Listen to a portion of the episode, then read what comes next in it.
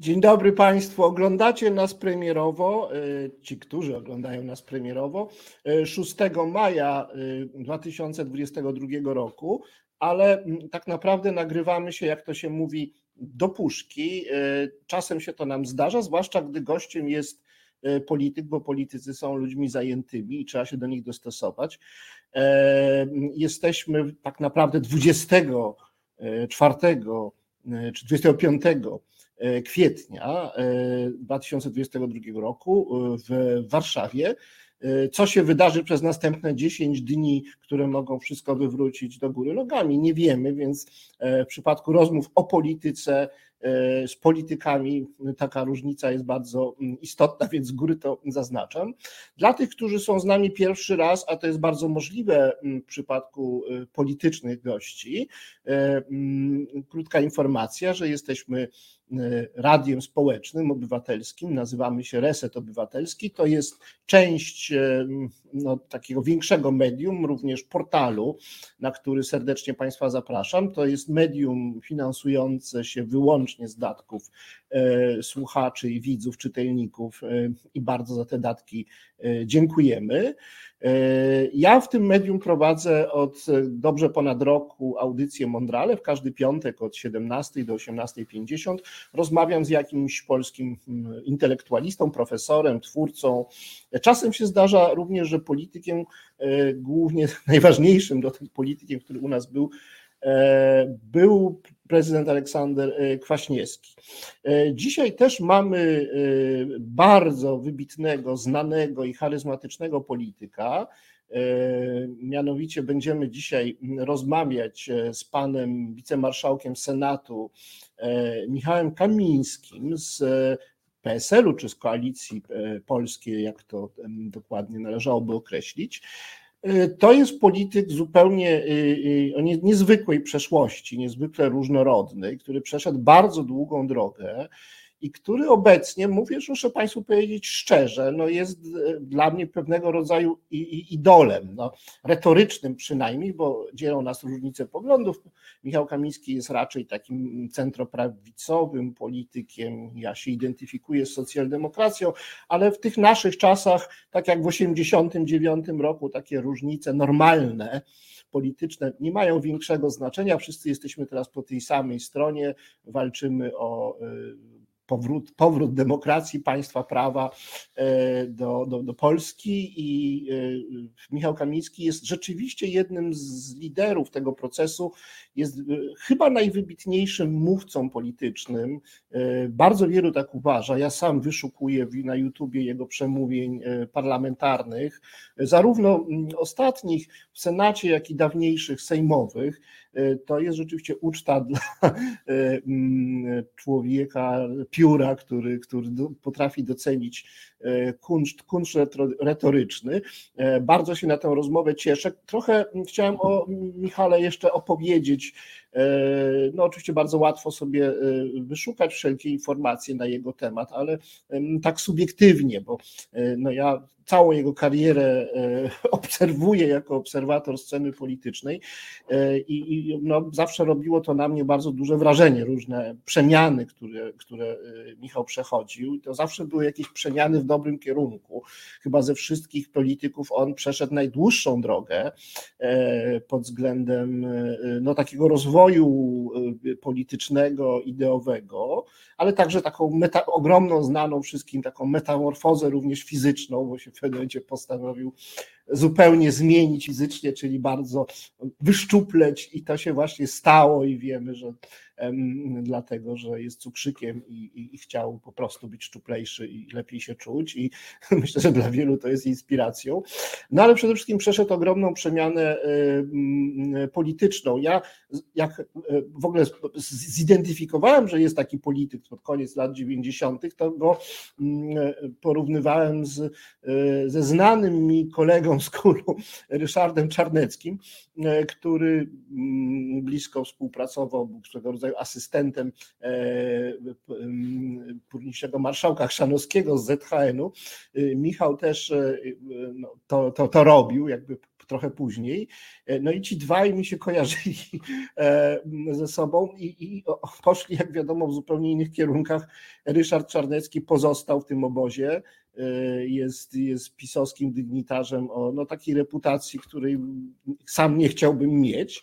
Natomiast Michał Kamiński przyszedł bardzo długą drogę, służąc w służbie publicznej na różnych stanowiskach, które są na przecięciu czystej polityki i no, działalności dziennikarsko-rzecznikowskiej, bo no, był związany z, o ile pamiętam, z panią Gronkiewicz-Walc jeszcze jako kandydatką na prezydenta, był związany bardzo oczywiście ściśle jako rzecznik prasowy z Lechem Kaczyńskim, był nawet e, chyba ostatni jego taki akord e, współpracy ze środowiskiem PiSu, to był chyba, o ile pamiętam, rzecznikiem wręcz rządu, bo zawsze był jakoś tam dziennikarzem, ale był bardzo długo był posłem, był europarlamentarzystą, posłem był przez trzy kadencje, europarlamentarzystą e, zdaje się również przez trzy. Teraz jest senatorem, jest e, wicemarszałkiem Senatu, e, jest również no jako właśnie człowiek pióra, komentatorem, autorem książek, więc bardzo, bardzo ciekawą i barwną postacią, która też bardzo no, ewoluowała i, i poglądy. I w tym wszystkim jest też taki wątek, który no, jakoś nas może też osobiście odrobinkę e, e, połączył e, i w ten sposób się kiedyś poznaliśmy, bo mm, Michał Kamiński, mimo że no, wyrósł z takiej tradycji, no, jak oni sami siebie określają zwykle tradycjonalistycznej, w każdym razie silnie katolickiej, mm, mimo to, tak trzeba by powiedzieć, e, stał się wielkim przyjacielem Izraela i Żydów i bardzo wiele zrobił dla no, porozumienia między y, polskimi elitami i żydowskimi, takimi międzynarodowymi, no, które jakoś wielko, nie mają jakiejś szczególnej, szczególną sympatią się w Polsce przecież nie cieszą. Y, I to jest bardzo cenne. Michał jest też poliglotą, wspaniale mówi po rosyjsku, kiedyś miałem okazję tego słuchać. To jest człowiek bardzo wykształcony, wielki erudyta. To wszystko jest strasznie interesujące. W Polsce mamy bardzo niewielu prawdziwych erudytów, intelektualistów w polityce. No właśnie wymieniłem Kwaśniewskiego, no jeszcze może zmarły niedawno Dorn był kimś, kimś takim, e, e, no kilka takich osób było i może jeszcze jest, ale to jest naprawdę rzadki ptak w Polsce, a Michał Kamiński taką osobą jest, więc to wszystko jest bardzo, bardzo e, ciekawe. Mam nadzieję, że trochę też opowie nam o sobie, ale oczywiście no, spotykamy się z politykiem, żeby rozmawiać o, o świecie, o polityce bardziej niż o nim, ale jeżeli miałby ochotę coś o sobie też powiedzieć, to będę wdzięczny. Jest potem okazja, bo e, no, przed miesiącem, jak się dowiaduje e, z internetu, e, Michał Kamiński skończył 50 lat. To, jest, to są takie urodziny, kiedy człowiek naprawdę zaczyna poważnie już przemyśliwać swoją przeszłość, bo jednak większość kariery no, ma już za sobą wtedy. E, I e, to jest taki czas, kiedy chętniej może zaczyna się o sobie już mówić, bo jest się w tej takiej dojrzałości już zaawansowanej. Więc w ogóle to wielkie gratulacje. Witam Michała i gratuluję. A pierwsze pytanie, jakie chciałbym mu zadać, dzień dobry.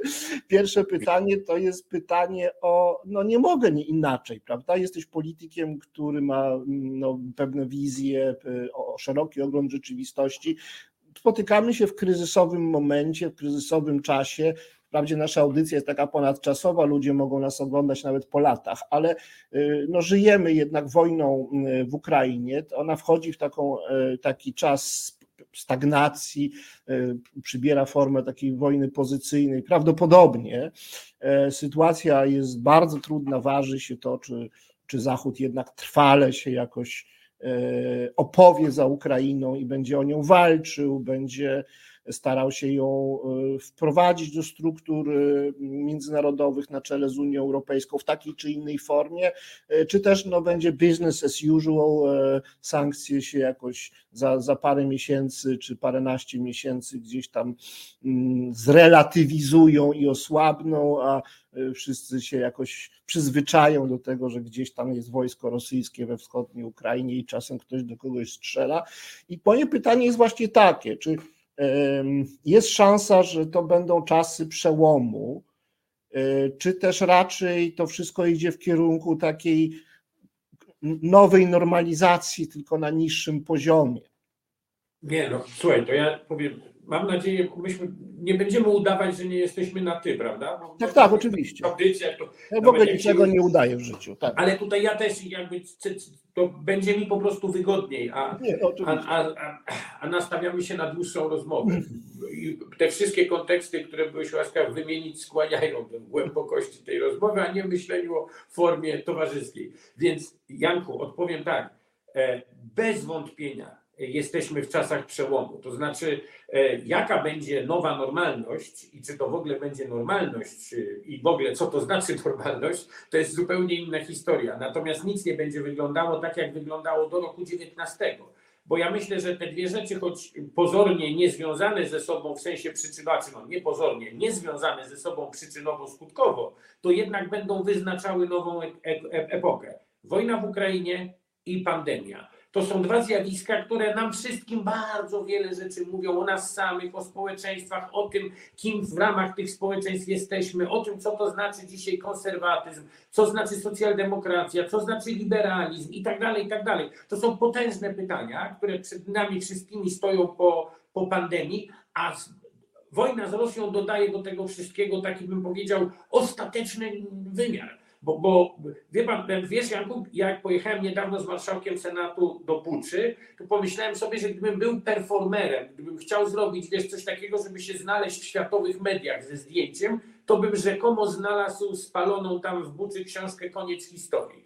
Wiesz, i tak bym ją pokazał do aparatów fotograficznych, bo w jakimś sensie aż się prosi o takie zdjęcie.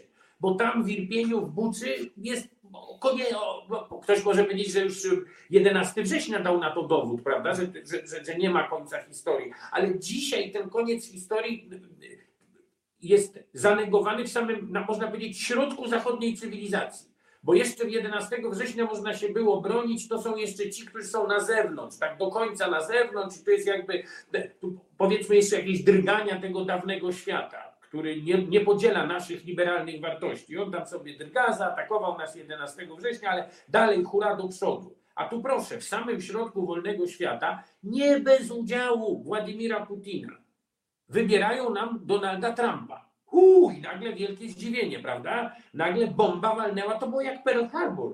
Nie militarne, tylko polityczne. I dzisiaj się ludzie dziwią, dlaczego Rosjanie płacą za to, nie tylko za wojnę w Ukrainie. Rosjanie dzisiaj te amerykańskie czołgi, haubice, jakie, to, jakie nie nazwiemy, które jadą dzisiaj na Ukrainę przez nasze terytorium, to jest także zapłata amerykańskiego establishmentu za polityczne Pearl Harbor, jakim był wybór Trumpa i później bieganie wariatów po Kapitolu. To jest coś, co amerykańska elita głęboko, i mówię to jako amerykanista również z wykształcenia, głęboko sobie zapamiętała, bo została upokorzona.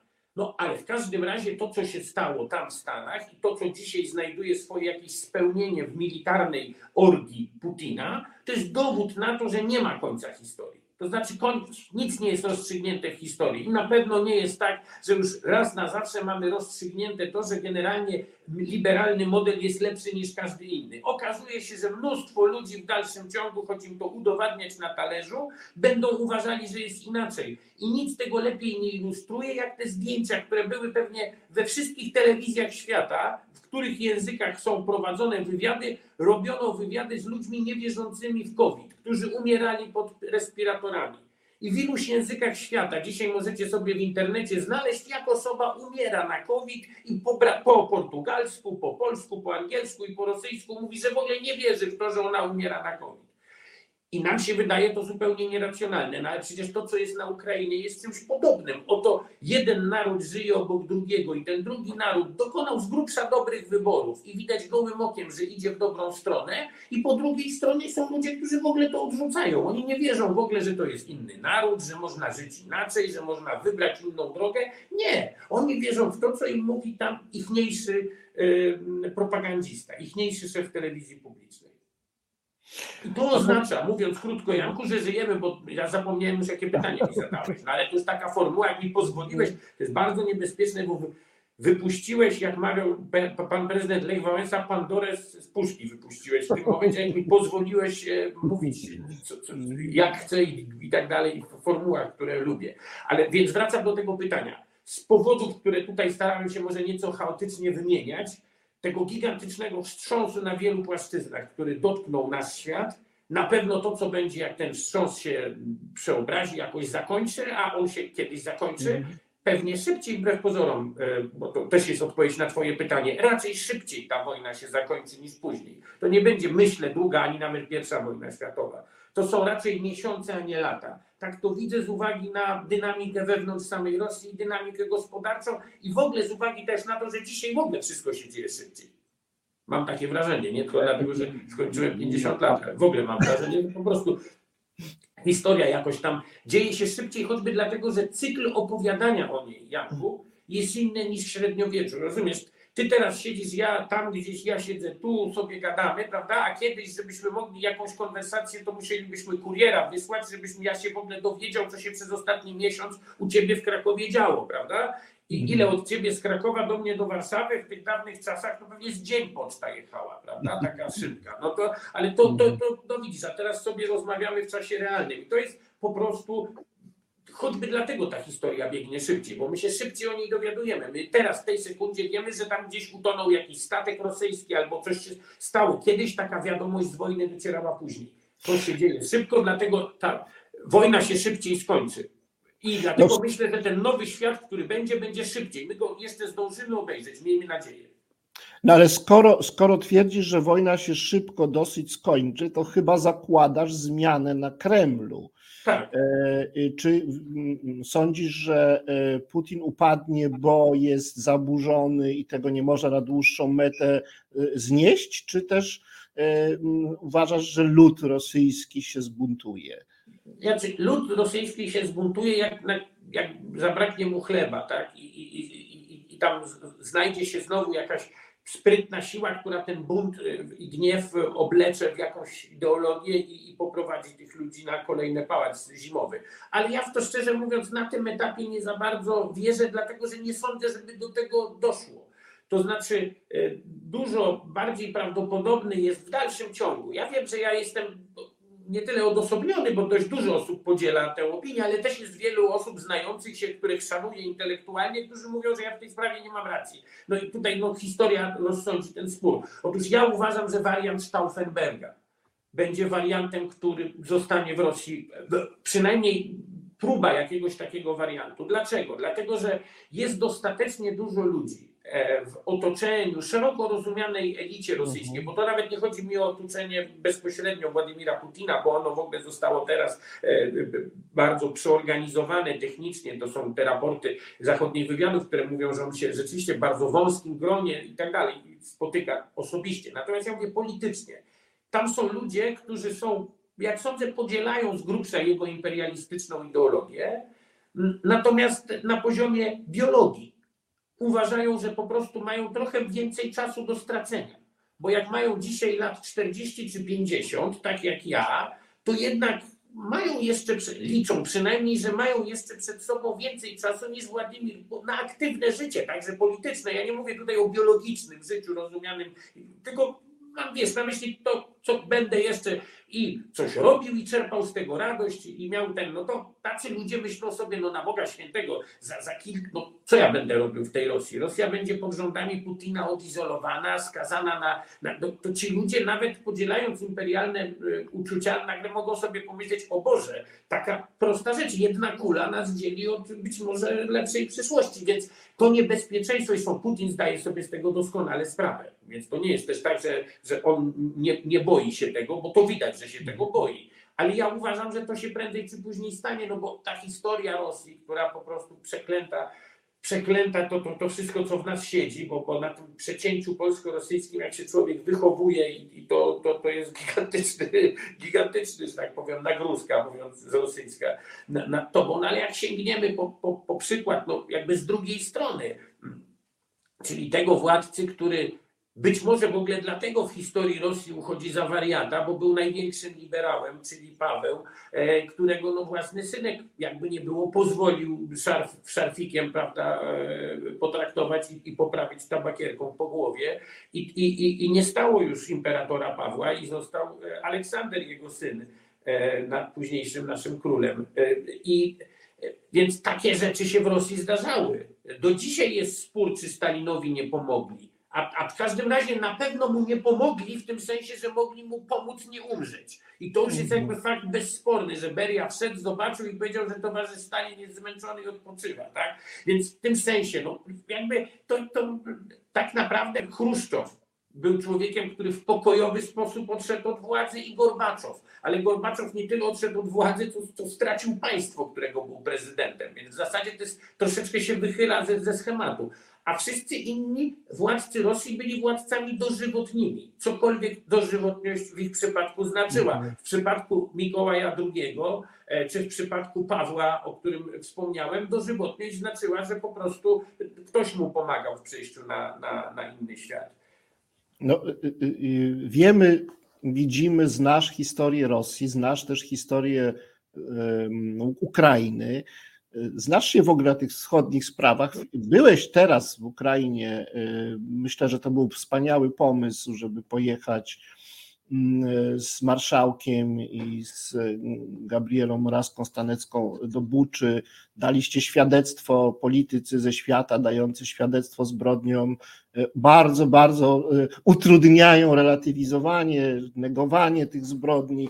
Yy, bardzo dobrze tam pojechaliście, ale może dzięki temu, że tam byłeś na miejscu, trochę lepiej się orientujesz w sytuacji, bo jednak mm, jest bardzo daleko idące embargo na wszelkie informacje dotyczące yy, strony ukraińskiej, sytuacji wojskowej, strat, nastrojów ludności, nie podoba mi się to, to od razu mówię jako no, jakoś tam człowiekowi mediów, demokracie przywiązanemu do, do wolności słowa. Ja rozumiem, że wojna wymaga polityki informacyjnej, wymaga zachowania wielu tajemnic, e, ale y, byłoby chyba bardziej mm, wiarygodne e, i poważne, gdyby Ukraińcy trochę więcej... Otwierasz, otwierasz kolejną puszkę z kolejną Pandorą, bo dotknąłeś tematu, który mnie od początku tej wojny bardzo dotyka. To znaczy nie tylko kwestie cenzury wojskowej, Janku, bo to jestem w stanie, powiem Ci szczerze, zaakceptować. Jeżeli a trochę ja się znam na tych ukraińskich sprawach, jeżeli trochę przy okazji cenzury wojskowej jest tak, że jednych się chętniej zamyka, a innym się na więcej pozwala, a to trochę widać w tym rynku wewnętrznym ukraińskim, delikatnie, ale to widać, no, ale to jest trochę inna sprawa, bo jak mówię, słusznie zwróciłeś uwagę, że jest cenzura wojskowa. Ona wynika z tego, że każda informacja, błaha dla ciebie i dla mnie, dla kogoś, kto planuje atak, e, gdzieś w rosyjskiej centrali może już błaha nie być. I to trzeba zrozumieć. Natomiast to oczywiście mm, nie zwalnia każdego, kto myśli, z zadawania sobie samych pytań. No bo jeżeli ukraińska strona mówi wyłącznie o stratach rosyjskich, nigdy nie powiedziała o żadnych poza cywilnymi stratach ukraińskich, no to każdy musi sobie odpowiedzieć na pytanie, co to znaczy. Czy te straty są duże, czy te straty są małe, prawda? No sam fakt, że Ukraińcy o tym nie mówią, też o czymś świadczy. Natomiast dlaczego o tym nie mówią, jest doskonale zrozumiałe. Bo, i tutaj nie jestem propagandystą Ukrainy, powiem szczerze, ja się akurat tego spodziewałem, natomiast y, bardzo wiele osób się tego nie spodziewało. Duch w tym narodzie jest po prostu nieprawdopodobny. I teraz dotykam innej sprawy, która dotyczy mediów i tej wojny, Janku, a która dla Ciebie, jak sądzę, powinna być ważna z uwagi na Twoją lewicową, jak powiedziałeś, wrażliwość. Zresztą, jak sądzę, jakbyś był dużo. Ja bym dzisiaj siebie, tak jak Ty mnie określiłeś, nawet umiarkowany konserwatysta, ja bym się tak z całą pewnością nie nazwał, ale oglądam programy ukraińskie na bieżąco I wiesz, kiedy widzę, że znani mi często w ogóle, osobiście nawet, dziennikarze, z taką zupełnie spokojną miną wygłaszają tezy, e, które są po ludzku zrozumiałe, ale w jakiś sposób jednak odczłowieczają tego gościa, który jest po drugiej stronie tego sporu wojennego. Jak z uśmiechem pani mówi, ale jak złapiecie dywersanta, to proszę go od razu nie zabijać. Dobrze? Zaczekacie Państwo, aż przyjedzie służba bezpieczeństwa. Proszę od razu nie zabijać dywersantów. Mówi to takim tonem spokojnie, jakby mówiła o zamiataniu e, tych. E, żeby właśnie, czy ja mam w sobie siłę, żeby potępić za to tę dziennikarkę, bo mówię tylko o konkretnej sytuacji, którą oglądałem. Nie mam w sobie siły, żeby ją potępić, bo na nią lecą bomby, bo ja byłem w Izraelu, ja pracowałem w Izraelu, pracowałem w kraju, w którym codziennie mogą na ciebie spaść bomby. I ja wiem też, co to znaczy. Ja wiem wtedy, jak łatwo z zewnątrz powiedzieć, haha, a coś tam właśnie, a tu swobody obywatelskie i tak dalej. Ja, ja wiem, bo ja się bardzo często z, z, z, z tym stykałem na Zachodzie, z niezrozumieniem specyfiki Izraela, wynikającym właśnie z faktu, że się toczy wojna. Ona ma trochę inny charakter w Izraelu, trochę inny w Ukrainie. I to skądinąd w ogóle w stosunkach izraelsko-ukraińskich jest teraz dość bolesnym problemem, jak jak się izraelskie władze zachowują i tak dalej, i tak dalej, to jest trochę inny temat. Natomiast ten problem, w którym my mamy niby liberalnego, liberalne, nie niby, liberalne społeczeństwo, liberalne media funkcjonujące w warunkach realnej wojny. I oto ludzie, którzy mają informować, z drugiej strony stają się jednak narzędziem zachęcania jednych do zabijania drugich ludzi. I ja sobie zadaję wewnętrzne pytanie, nie potępiając nikogo, czy to jest do końca rola mediów, czy, czy ty i ja jeżeli byśmy odłożyli jakiekolwiek nasze inne role publiczne, po prostu gdybyśmy siebie potraktowali wyłącznie jako ludzi, którzy gadają, którzy informują bądź przekonują na, na poziomie, no są jakimiś gadającymi głowami, to czy ja i ty znaleźlibyśmy w sobie siłę przekonywać kogoś do zabijania innej osoby? Po prostu może to są jajogłowego, wiesz, dylematy na wojnie, które, które, które giną po prostu w realnym prochu i pyle tejże wojny. No wszelako one pozostają dylematami. No tak, ale y, y, to jeszcze nie rozstrzyga kwestii generalnej polityki informacyjnej i wiarygodności władz w Kijowie. Ja myślę, że znaczy to, co do cenzury wojskowej jest oczywiste, że ona musi być, ale jeśli chodzi o informacje takie retrospektywne dotyczące sytuacji sprzed tygodni, które może to, to, już powinna ona zelżeć. I ty mnie, ty mnie bardziej zapytałeś, jak rozumiem, to ja powiedziałem, tylko ostrzegałem, że otwierasz czasem puszki z mhm. Pandorą. Natomiast wiem, pytałeś mnie bardziej o taką reporterską relację y, z, z tego, co widziałem tam na miejscu i z czego się dowiedziałem. I mhm. rzeczywiście jest o czym mówić, jest o czym opowiadać i trzeba też bardzo być ostrożnym, by, by nie być oskarżonym o to, że na samym fakcie, że to widziałem, dzisiaj zbijam sobie jakiś medialny kapitał opowiadający o okropieństwach. Dlatego też wybacz mi, że ja będę oględny w, w prywatnych rozmowach. Jestem szczerze mówiąc dużo bardziej otwarty niż w publicznych, bo nie chcę się narazić na zarzut, że po prostu pojechałem tam właśnie jak, jak dziennikarz bulwarowej gazety, który teraz chce Państwa epatować i przez to przykuwać ich uwagę. Nie o to chodzi. Ja powiem krótko, to są straszne widoki straszne zapachy i nikt normalny nie jest na to przygotowany.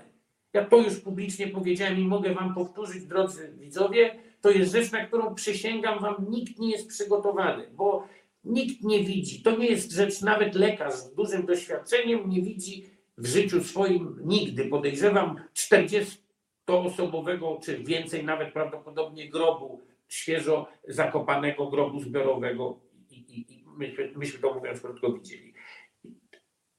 To, co bardzo, jak sądzę, jest plastyczne dla mnie, mieszkańca podwarszawskiego Józefowa, to jest to, że ten Irpień, Bucza, Borodzianka to są takie miejscowości, jakie są pod Warszawą, ja mieszkam takim, jakie są pod Krakowem, bo jak jeżdżę pod Krakowem, to dokładnie takie miejscowości widzę pod Gdańskiem, pod Wrocławiem, pod dużymi polskimi miastami takie miejscowości, w których trochę przegryza się w naszym przypadku PRL-owskość, w przypadku Ukrainy sowieckość z już nowoczesnością, czasem dzikim liberalizmem, czasem ładnym, czasem brzydkim, centra handlowe, jakieś sklepy, nowe osiedla, ten taki no, buzujący wczesny kapitalizm, no może już taki dojrzewający kapitalizm, tak to nazwijmy, w tej części Europy.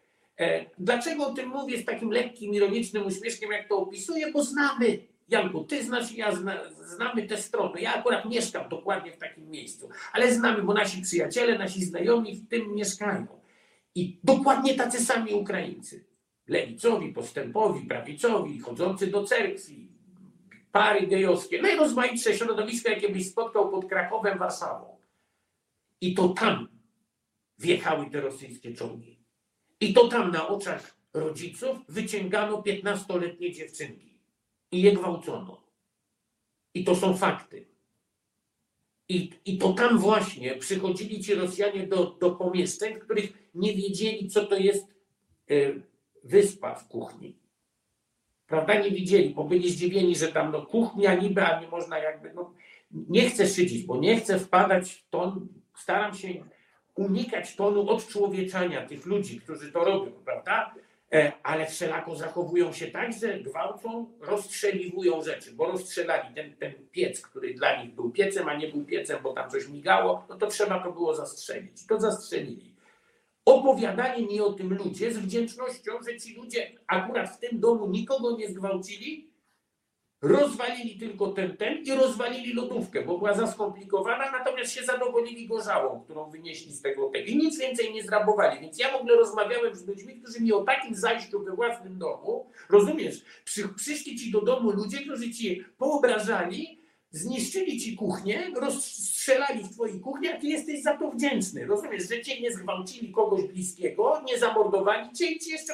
No i, I że to do, ja tam byłem, ja to widziałem. To nie są opowieści z jakiegoś innego końca świata, nie jest wymysł jakichś propagandystów, bo nikt nie był w stanie takiego teatru dla trzech wicemarszałków z Polski zbudować. Rozumiesz, że to w ogóle po prostu by się nie sklejało, no bo ja też za długo, te 50 lat chodzę po świecie, żeby mnie tak łatwo było zrobić w konia. No, paru się udało niestety politycznie, to temat na dłuższą rozmowę. Ale tutaj ja wierzę w to, co widziałem, wierzę w te świadectwa, które widziałem to nie jest, to nie jest, to nie jest nieprawdziwe. I, I e, to, co tam się odbywa, jest również dowodem na to, o co zapytałeś i o co mamy prawo pytać. Jak z tym duchem Ukraińców? Bo ten duch jest niesamowity. Bo jak to zresztą bywało w historii? To, co ma być terrorem, który ma złamać, przynajmniej do pewnego etapu, tylko opór potęguje. I dzisiaj na Ukrainie e, ja naprawdę spotykałem się z ludźmi, którzy, wiesz, żeby to społecznie porównać, to jest trochę tak, jakbyś rozmawiał z jednej strony, stałbyś, słuchaj, i rozmawiałbyś z parą gejów z Placu Zbawiciela, e, a z drugiej strony miałbyś aktywistkę Radia Maryja w bereciku przekrzywionym dziarsko i oni oby, te trzy osoby mówiliby dokładnie to samo. Rozumiesz? Znaczy mówiliby dokładnie to samo z tym samym błyskiem w oczach, ożywieni tym samym poczuciem i w ogóle zapominającym o tym na chwilę. By, by, być może, że się wzajemnie i tak dalej w innych sprawach nienawidzą. A to dokładnie, znaczy autentycznie dokładnie ta analogia. Ja takich ludzi spotykałem po prostu, którzy wydawałoby się no, e, e, skrajnie pacyfistycznie nastawieni i, i, i, i, ludzi bardzo konserwatywnych, bojących się Europy w tym względzie światopoglądowej, ale chcący żyć w demokracji. No takich właśnie, no, jakby no, może to w Radio Maria to nie do końca w Polsce czy oni chcą żyć w demokracji. No, są inne obawy, które przed nami stoją, bo, bo zdecydowanie w demokracji nie chcą żyć. Więc to może złe porównanie, ale chyba rozumiesz, ja, znaczy, ja to na pewno rozumiem, co chciałem powiedzieć, ale mam nadzieję, że ty to rozumiesz i nasi widzowie to rozumieją. E, I ten duch właśnie bierze się również z tego terroru i z czegoś, co kiedyś, z czego ja się szczerze mówiąc wtedy śmiałem, e, jak Leonid Daniłowicz e, Kuczma napisał książkę Ukraina to nie Rosja. No, dla, no, no niby to oczywista konstatacja, ale dla mnie no, to była taka propagandowa książka, która miała tam go troszeczkę w oczach na ukraińskiego narodu wybielić jako zbyt prorosyjskiego. No, no też dzisiaj Kuczma jak się zachowuje absolutnie patriotycznie i też widać, że on też zbudował kraj. Przy całych niedoskonałościach tej kuczmowskiej Ukrainy, to ona też, to wtedy też były podłożone podwaliny pod kraj, który dzisiaj się tak skutecznie broni. Ale on napisał to Ukraina, to nie Rosja. Ja to wtedy, jak mówię, także traktowałem jako taką propagandową książeczkę, ale to było bardzo ciekawe, bo on to pisał z perspektywy człowieka radzieckiego.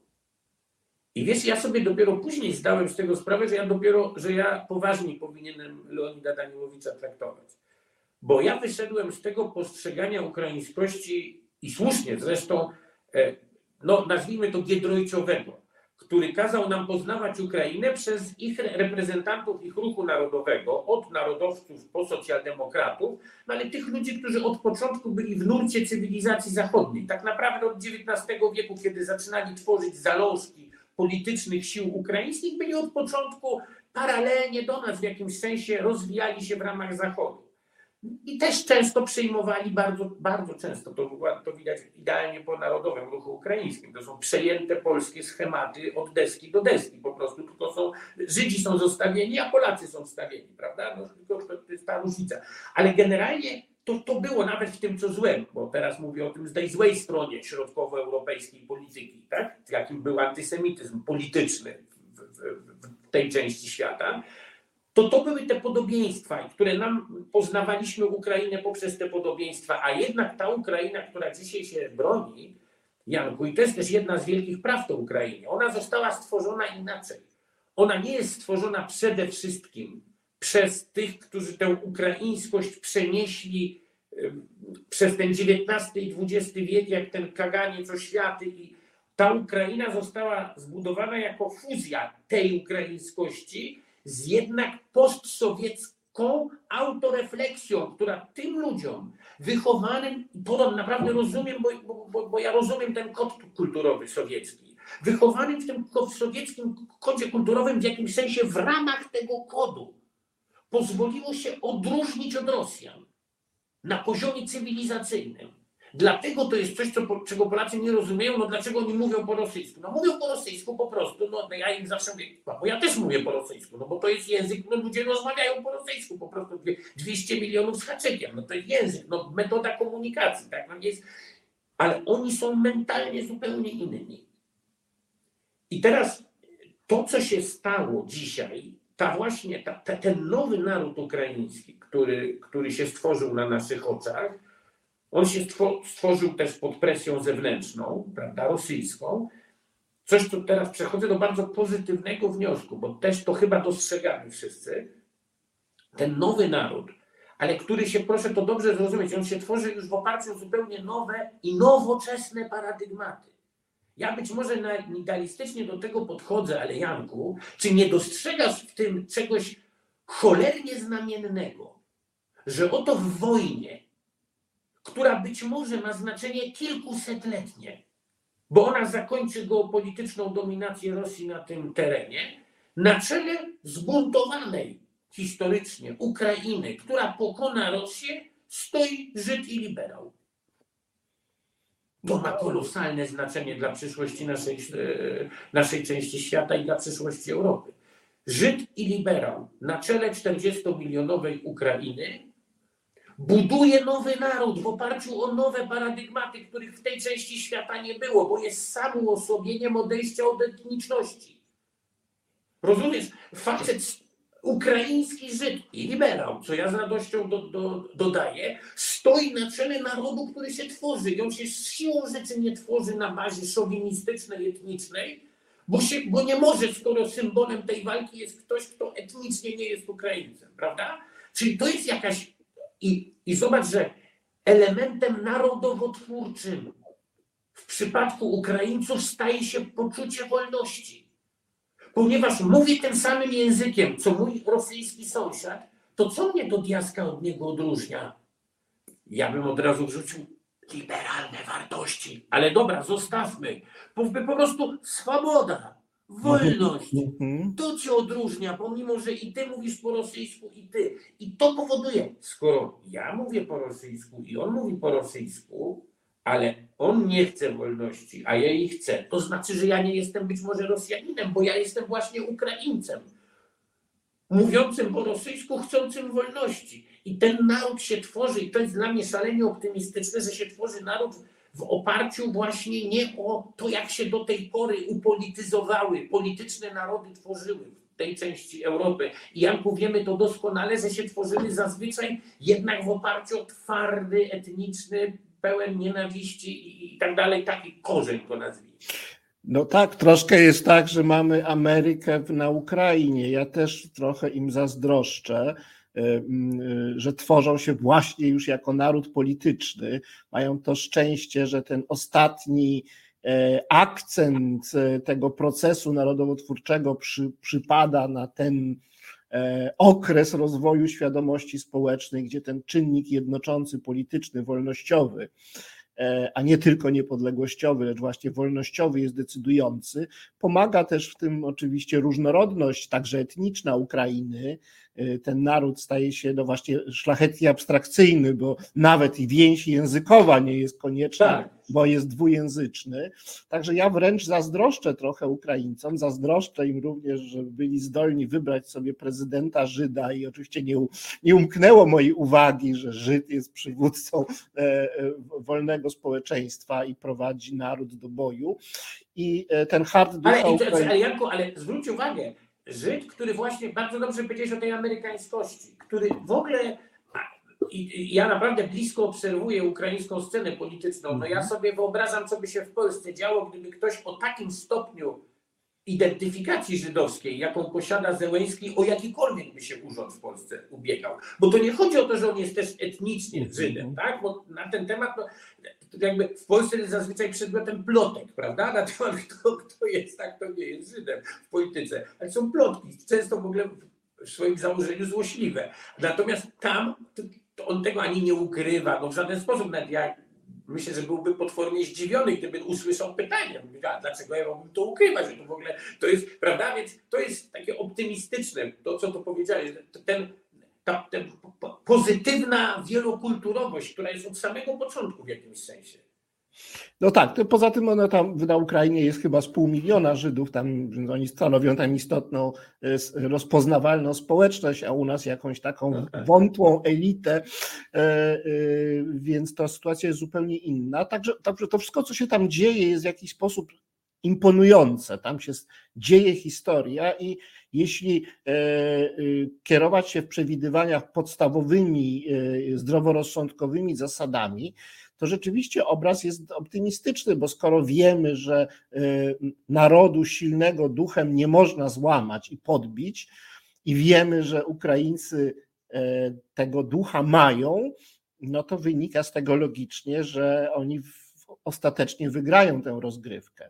Ale ja do tego, ale jeżeli pozwolisz, no ja do tego, do tego idealistycznego, pod którym się w pełni podpisuje obrazka, dołączę jednak bardzo praktyczny wymiar który też widziałem na mhm. własne oczy, y, mianowicie eszelony uzbrojenia zachodniego i nowoczes nowoczesności zachodniej, militarnej, która po prostu płynie szerokim strumieniem na Ukrainę. Bo to w porównaniu z tym duchem, o którym wspomniałeś, mhm. powoduje, że Ukraina nie może przegrać tej wojny. I to już teraz mówię nie jako PR-owiec, propagandysta, tylko mhm. mówię to jako osoba absolutnie przekonana w słuszność mojego, mojej oceny Ukraina broń nie przegra tej wojny. Broń siłą rzeczy musi w dużej części przejeżdżać przez Polskę.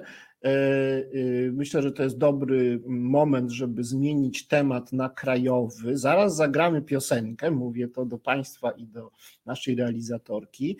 E, I po piosence chciałbym przejść do tematyki krajowej. No, jesteśmy w zupełnie też nowej sytuacji wewnętrznej czymś bardzo dwuznacznym jest stosunek e, władz pisowskich do e, tego, co się dzieje na wschodzie, do Rosji, do Ukrainy. E, te władze były dosyć silnie antyukraińskie, na bardzo różne i nie zawsze eleganckie sposoby była ta władza i jest powiązana z oligarchami i z, z agentami rosyjskimi. Na ten temat jest bardzo wiele materiałów. No ale z drugiej strony nie ma co podejrzewać, że ich gniew na Rosję i proukraińskość nie są teraz szczere. E, a z drugiej strony, jaki jest jakiś biznes do robienia, e, na przykład sprowadzanie gazu do samochodów skroplonego, żeby e, no, wyborcy PiSu mieli czym jeździć, to, to proszę bardzo. To wszystko jest takie wieloznaczne. E, co gorsza, e, e, no wydaje się, że jakoś tam ten efekt flagi, przykrył niedawne grzechy PiSu, takie jak Pegasus, czy, czy kwestie mm, Izby Dyscyplinarnej Sądu Najwyższego. To jest bardzo frustrujące, bo no, te sondaże przestały spadać, może nawet odrobinę rosną PiSowi. Cały czas jest jeszcze otwarta kwestia, czy PiS na tym wszystkim ostatecznie nie skorzysta. Muszę, już teraz zagramy tę piosenkę, ale jakby istotą mojego pytania na po piosence jest e, to zrób coś z naszą frustracją, znaczy naszego obozu, bo my się potwornie martwimy, że Zajmę się. umocni, Tusk nie da rady i, i, i, wszystko to przegramy przez tą wojnę na Ukrainie, dostaniemy kolejne kilka lat e, rządów PiSu. Takie zadanie na piosence. A, a teraz... Zajmę się tą frustracją. Tak, a teraz, a teraz piosenka. Znudzeni mainstreamowymi newsami? Czas na reset obywatelski, zaangażowane dziennikarstwo. Drodzy Państwo, gościem naszego dzisiejszego programu Mądrale w Radiu Reset Obywatelski jest pan e, marszałek Michał Kamiński z PSL-u, e, którym rozmawiamy o sytuacji politycznej e, w związku z wojną w Ukrainie i teraz będziemy rozmawiać o konsekwencjach e, dla, dla Polski. Ja przyznałem się do frustracji, lęku przed tym, że e, PiS zyska na tym wszystkim, a z tego my jako społeczeństwo polskie stracimy i straci Europa, mając jeszcze PiS na głowie przez kolejne lata. E, widzę, że wielu mm, ludzi, mediów, komentatorów e, ulega mm, czemuś, co dawniej nazywało się symetryzmem, a teraz e, przybrało postać nieterazizmu, to znaczy jest gotowych bagatelizować, porzucać tematykę różnych nadużyć i szalbierstw, których się dopuszczała i dopuszcza ta władza w imię e, no, skupienia się na sprawach podstawowych, czyli bezpieczeństwu kraju i absorpcji fali uchodźców.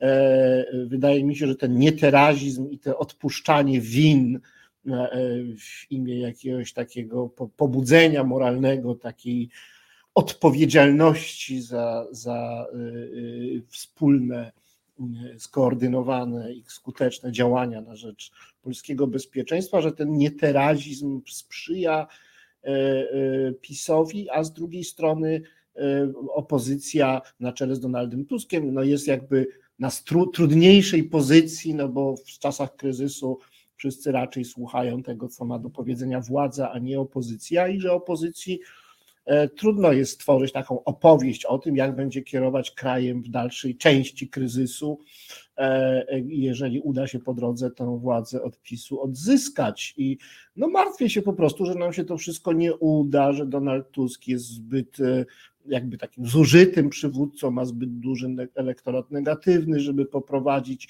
zjednoczoną opozycję, że również przywódcy innych partii, e, łącznie z przywódcą PSL-u, e, są jednak wciąż zbyt zajęci, powiedzmy, swoimi partiami i myślą w kategoriach partykularnych, żeby się e, naprawdę serio porozumieć o stworzeniu nowego wspólnego projektu politycznego, przynajmniej o charakterze wyborczym. E, nie widać żadnych planów alternatywnego rządu, nie, nie słyszymy, kto miałby rządzić e, w Polsce popisowskiej, e, jaki miałby być los pisowskich dygnitarzy, o których różnych nadużyciach dobrze wiemy, czy byłaby jakaś depisyzacja, mm, nie widać programu, nie widać nic konkretnego i wyraźnego, są tylko dyskusje w prasie, czy będzie wspólna lista, czy nie, czy, czy Tuskowi się uda, a czy powiedzmy Czarzasty, Kośniak, Kamysz i Hołownia chcą, czy nie chcą. To słabo wygląda. Ja się po prostu bardzo martwię, krótko mówiąc, że PiS na tym wszystkim wygra, u, u, y, przedłuży swoją władzę, swój mandat jestem zaniepokojony, sfrustrowany e, i no mam nadzieję, że usłyszę coś optymistycznego od jednego z no, jednak przywódców opozycji.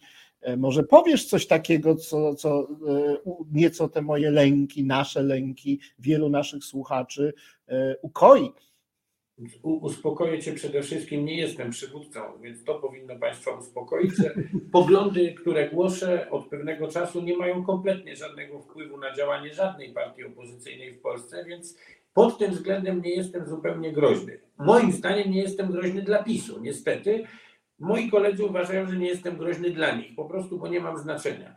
I w związku z czym mówię naprawdę na własny rachunek, ale mówię to, co myślę i mówię z grubsza to samo od pewnego już czasu w sprawie wewnętrznej w Polsce. Otóż, Janku, zacznę od złych, nieprzyjemnych rzeczy, bo później dojdę do przyjemnych, ale tak będzie nam dramaturgicznie ładniej wyglądało. Najpierw źle, a później dobrze.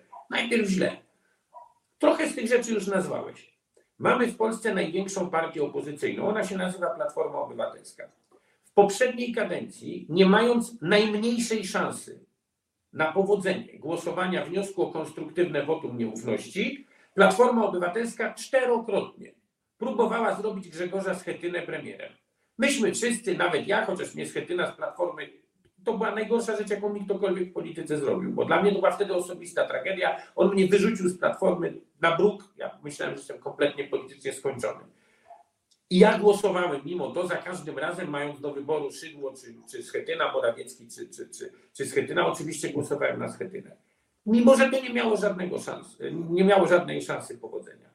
Od roku ponad ja mówiłem kolegom z Platformy Obywatelskiej, że rząd Prawa i Sprawiedliwości wisi na włosku.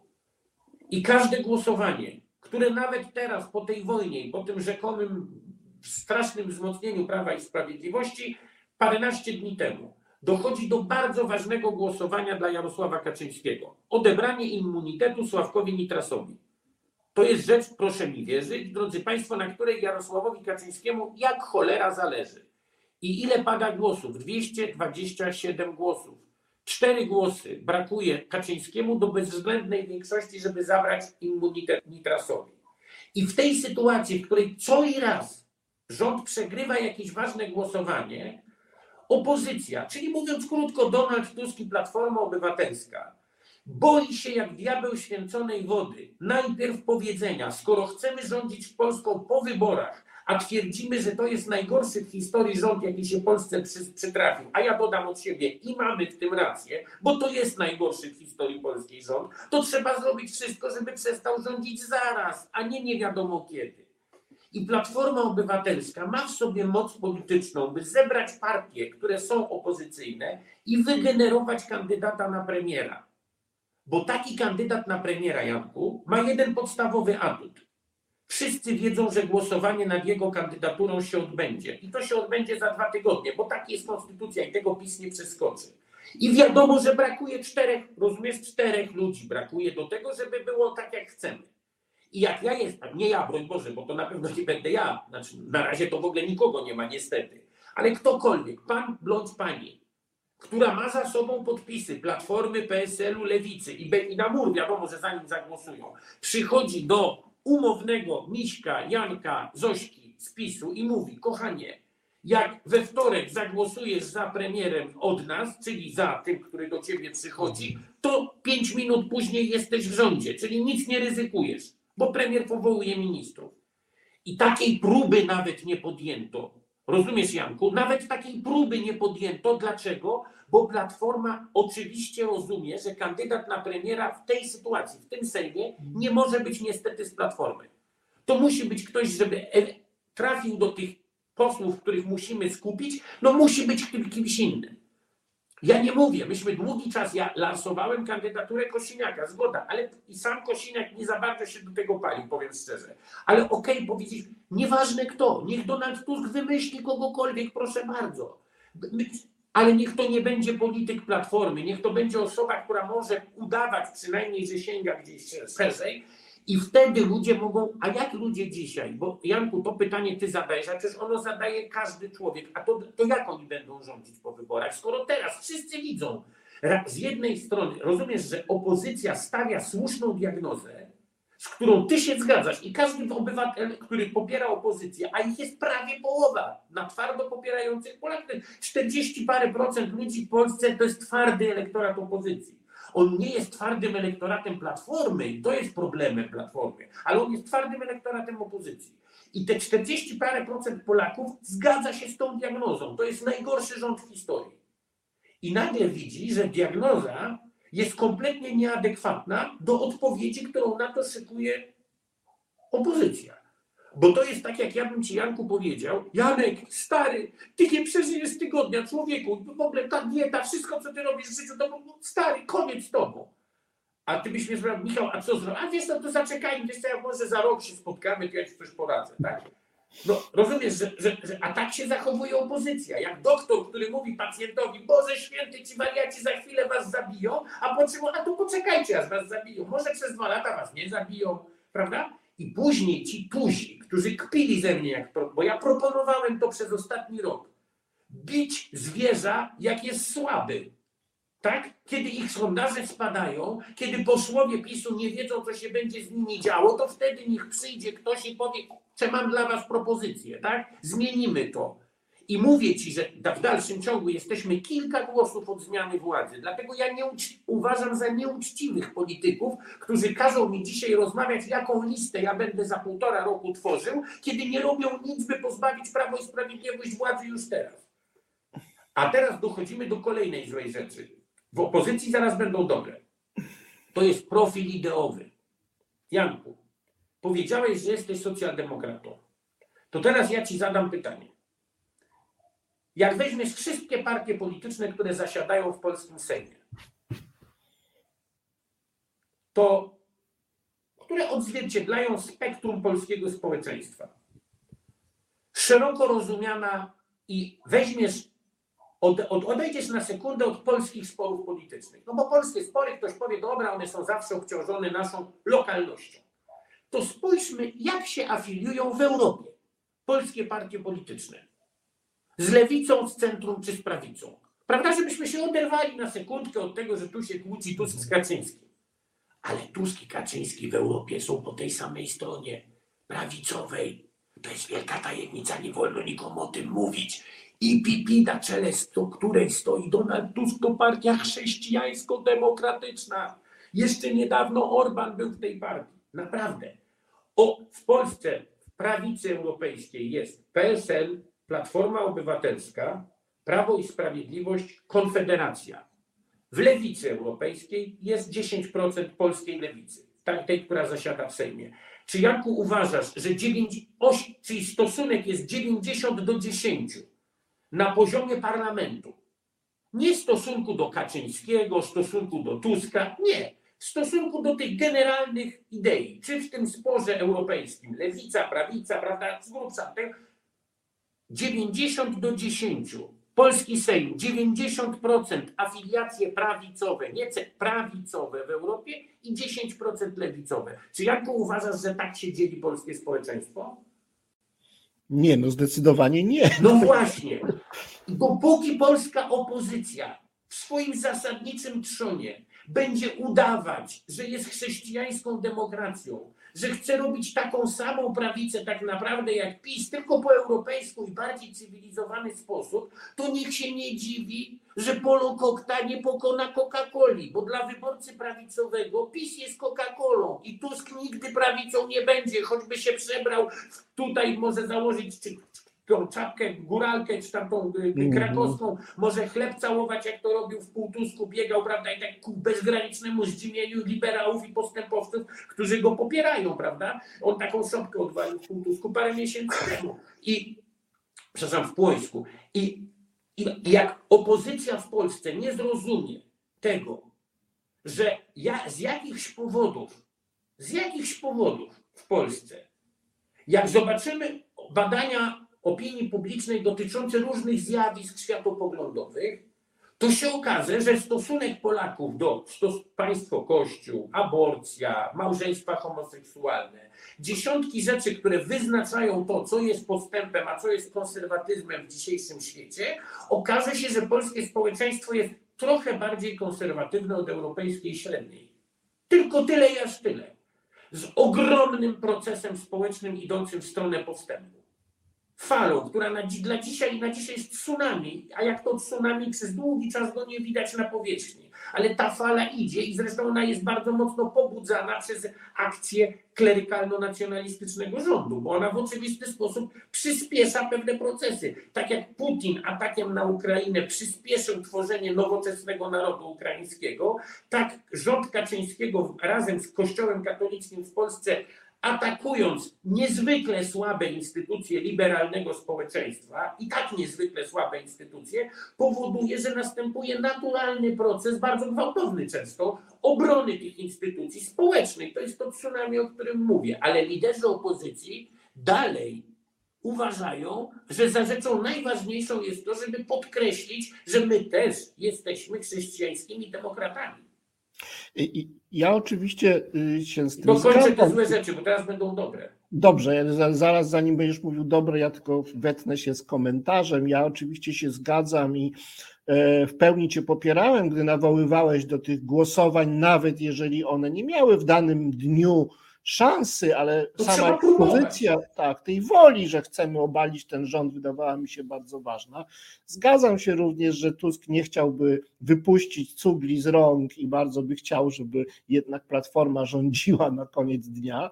Ale e... okej, okay, ja z tym nie mam, ale ja, no. mój problem polega na tym, że wiesz, ja w ogóle nie mam ani problemu, z, on tak nie uważa. Ja uważam, że ja naprawdę ja nie mam, przysięgam ci problemu z Tuskiem. Ja go osobiście lubię, uważam go za mega potrzebnego człowieka, prawda? I ja tak samo nie mam problemu z Platformą Obywatelską, jeśli nawet mówię, że mhm. dla mnie największym kłopotem w życiu i problemem było, że oni mnie od siebie wyrzucili, tak? Więc ja nie mam z tym problemu. Ja wolałbym tysiąc milionów razy, żeby Platforma rządziła Polską. Tylko Platforma nie słucha rad, jak to zrobić.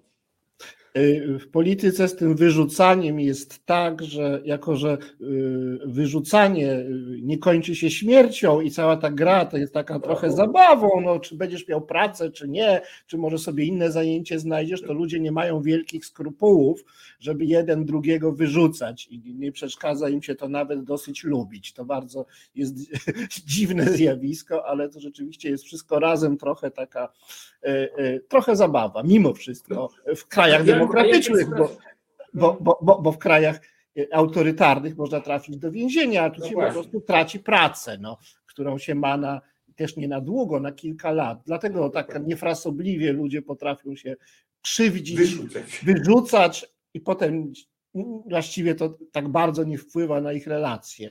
E, tłumaczę to, bo, bo można, publiczność mogłaby sądzić, że to bardzo jakoś niehonorowo e, e, w ogóle rozmawiać ze sobą po takich sytuacjach. Ale, to jest, znaczy, ale ja, ja to mówię nie po to, żeby podkreślić moją wrogość do Platformy, odwrotnie. Mhm. Mówię o tym, że dla mnie problemem jest to, że kiedy ja, ja to mówię i to już trudno o wyraźniejszą mhm. aluzję. Ja mówię tak, popełniłem wielki błąd. Napisałem książkę Koniec PiSu z Andrzejem Morozowskim. Ale co było zasadniczym błędem, do którego się przyznaję w tej książce? Dlaczego sformułowałem tę tezę Koniec PiSu? Bo pisałem tam, że Jarosław Kaczyński jest niewybieralny. Że Jarosław Kaczyński, jeżeli kiedykolwiek będzie się ubiegał w imieniu PiSu o stanowisko premiera czy prezydenta w Polsce, to za każdym razem zapewni sukces swojemu kontrkandydatowi. Dokładnie to pisałem. I teraz, ponieważ ja, znając Jarosława Kaczyńskiego, sądzę jak mało kto politycznie, byłem przekonany, i to był mój potworny błąd, że on sam siebie nie przeskoczy. I dokładnie to pisałem. Kochani, mówiłem. On nie wyda 20 baniek na jakiegoś kandydata na prezydenta, bo się będzie bał, że on albo mu naprawdę te wybory wygra, albo nie daj Boże je przegra, ale zbuduje sobie wielką popularność w elektoracie. Jarosław Kaczyński tego nie zrobi, tłumaczyłem, ludzie nie znacie go, nie będzie żadnych, nie, nie pójdzie na to. A on właśnie na to poszedł. Zrobił rzecz, o którą znając go w ogóle go nie podejrzewałem. Oczywiście on dzisiaj jest obrażony na Dudę i chwała Bogu zresztą, bo to budzi jakieś szanse, że być może oni się pokłócą na trwałe politycznie. On go tam lekceważy, dramatycznie obraża i tak dalej. Przez pół, pół roku ze sobą nie rozmawiają. Tym niemniej ten ruch w 15 roku który polegał na tym, że Jarosław Kaczyński zrobił naprawdę z takim dużym okiem do społeczeństwa krok do tyłu. I to wystarczyło. Rozumiesz? Ten, ten tak głupi by się wydawało krok, przecież nikt nie wierzył, że to jest jakaś nowa jakość Andrzej Duda czy, czy, czy pani Beata Szydło, prawda? No ty nie wierzyłeś, ja na pewno nie wierzyłem I tak samo, a mimo to, zobacz, a mimo to on zrobił ten ruch i do dzisiaj rządzi Polską. I do dzisiaj o tym, kto sprzedaje parówki w Orlenie i kto jest ambasadorem w Rzymie i o tym, czy składać życzenia Bidenowi, czy ich nie składać, decyduje na Żoliborzu jeden facet. Bo ma potworną władzę, jakiej w Polsce ja nie wiem, bo jestem przekonany, że, Jarosław, że, że generał Jaruzelski nie miał takiej władzy, jak ma Jarosław Kaczyński, realnej. E, w czasie, kiedy był tym wojskowym dyktatorem nawet. Realnej, realnej władzy. No, e, y, y, Ale myślę, dlaczego ją dzisiaj ma? No. Mają dlatego, bo Boś przeskoczył samego siebie. Znaczy on myślę, że y, stał się zakładnikiem swojej własnej pogardy, że uznał, że ten Duda jest takim infantylnym, niepoważnym człowiekiem, że nie można znaczy, sobie wyobrazić, aby był niesubordynowany. Pomijmy już to, że czasem, Janku, diagnozy Jarosława Kaczyńskiego bywają trafne. No, ba, niestety. No, jeśli, e, e, Duda jeśli, też. Jeśli, jeśli, prawdą jest, jeśli prawdą jest, co sugerujesz, jaka jest jego no. opinia na temat urzędującego prezydenta, to pokusiłbym się o tezę, że czasem opinie pana Jarosława Kaczyńskiego bywają trafne. No, e, nie wziął pod uwagę, że, że on może obróć w piórka i okrzepnąć.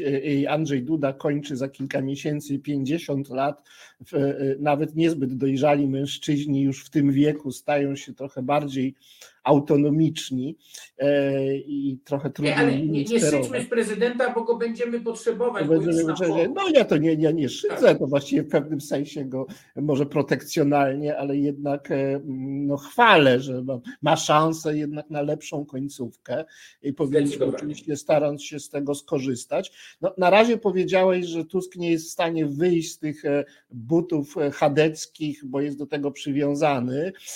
Myślę, że sondaże takie wewnętrzne, partyjne mu to potwierdzają. Poza tym Ale zwróć uwagę, Janku, kto jest popularniejszy w spektrum Platformy?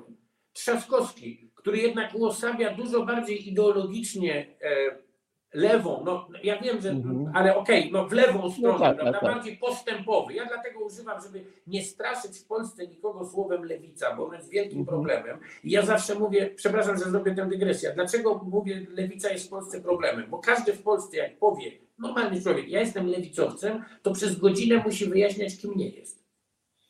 No, no tak, tak. No, postęp, progresywizm, postępowość. Tak, więc tak, lepiej no, powiedzmy no, postępowość, tak? No, na, czy nowoczesny. No, i, i, w tym, I w tym rankingu Trzaskowski jest nieporównanie bardziej jakby w skali postępowy niż Donald Tusk. I, I, proszę zwrócić uwagę, że to on jest bardziej. Znaczy, wyborcy wysyłają bez przerwy opozycji te sygnały, że chcą skrętu w lewo, a opozycja tego wszystkie rzeczy interpretuje tak, często niesłusznie, żeby, żeby mówię, a na przykład, żebyśmy przegrali wybory europejskie z powodu rzekomego właśnie skrętu w lewo z powodów gejowskich. To jest, to jest kompletnym niezrozumieniem istoty rzeczy, tak? No, to, to, no ale to tak jest niestety. Ale nie wiem, tylko, że później te bzdury opowiadają sami ludzie, którzy są nośnikami idei postępowych w społeczeństwie. Oni sami później mówią, ale wiesz co, o tych ideach to nie wolno mówić, bo Polacy ich nie chcą. Bo my, no, no to jak, no, no rozumiesz, no to wtedy zaczyna być problem, tak? No zaczyna być problem, bo ja im mówię, no to co ja mam wam Lenina przynosić, żebyście czytali, że awangarda jest potrzebna najpierw w każdym, jak wierzycie, że co, skądinąd jest kompletną bzdurą, że to społeczeństwo jest aż tak konserwatywne. No w oczywisty sposób nie jest konserwatywnym to społeczeństwo na poziomie swoich zachowań, tak? I, i to jest y, jakby obóz postępu ma naprawdę szerokie pole do popisu w Polsce, tylko nikt tego kompletnie nie zagospodarowuje. Tak? Być może, ale i zwróć uwagę, jaki sygnał płynie z Ukrainy. Oto kto stoi na czele państwa ukraińskiego w tej trudnej chwili? Liberał.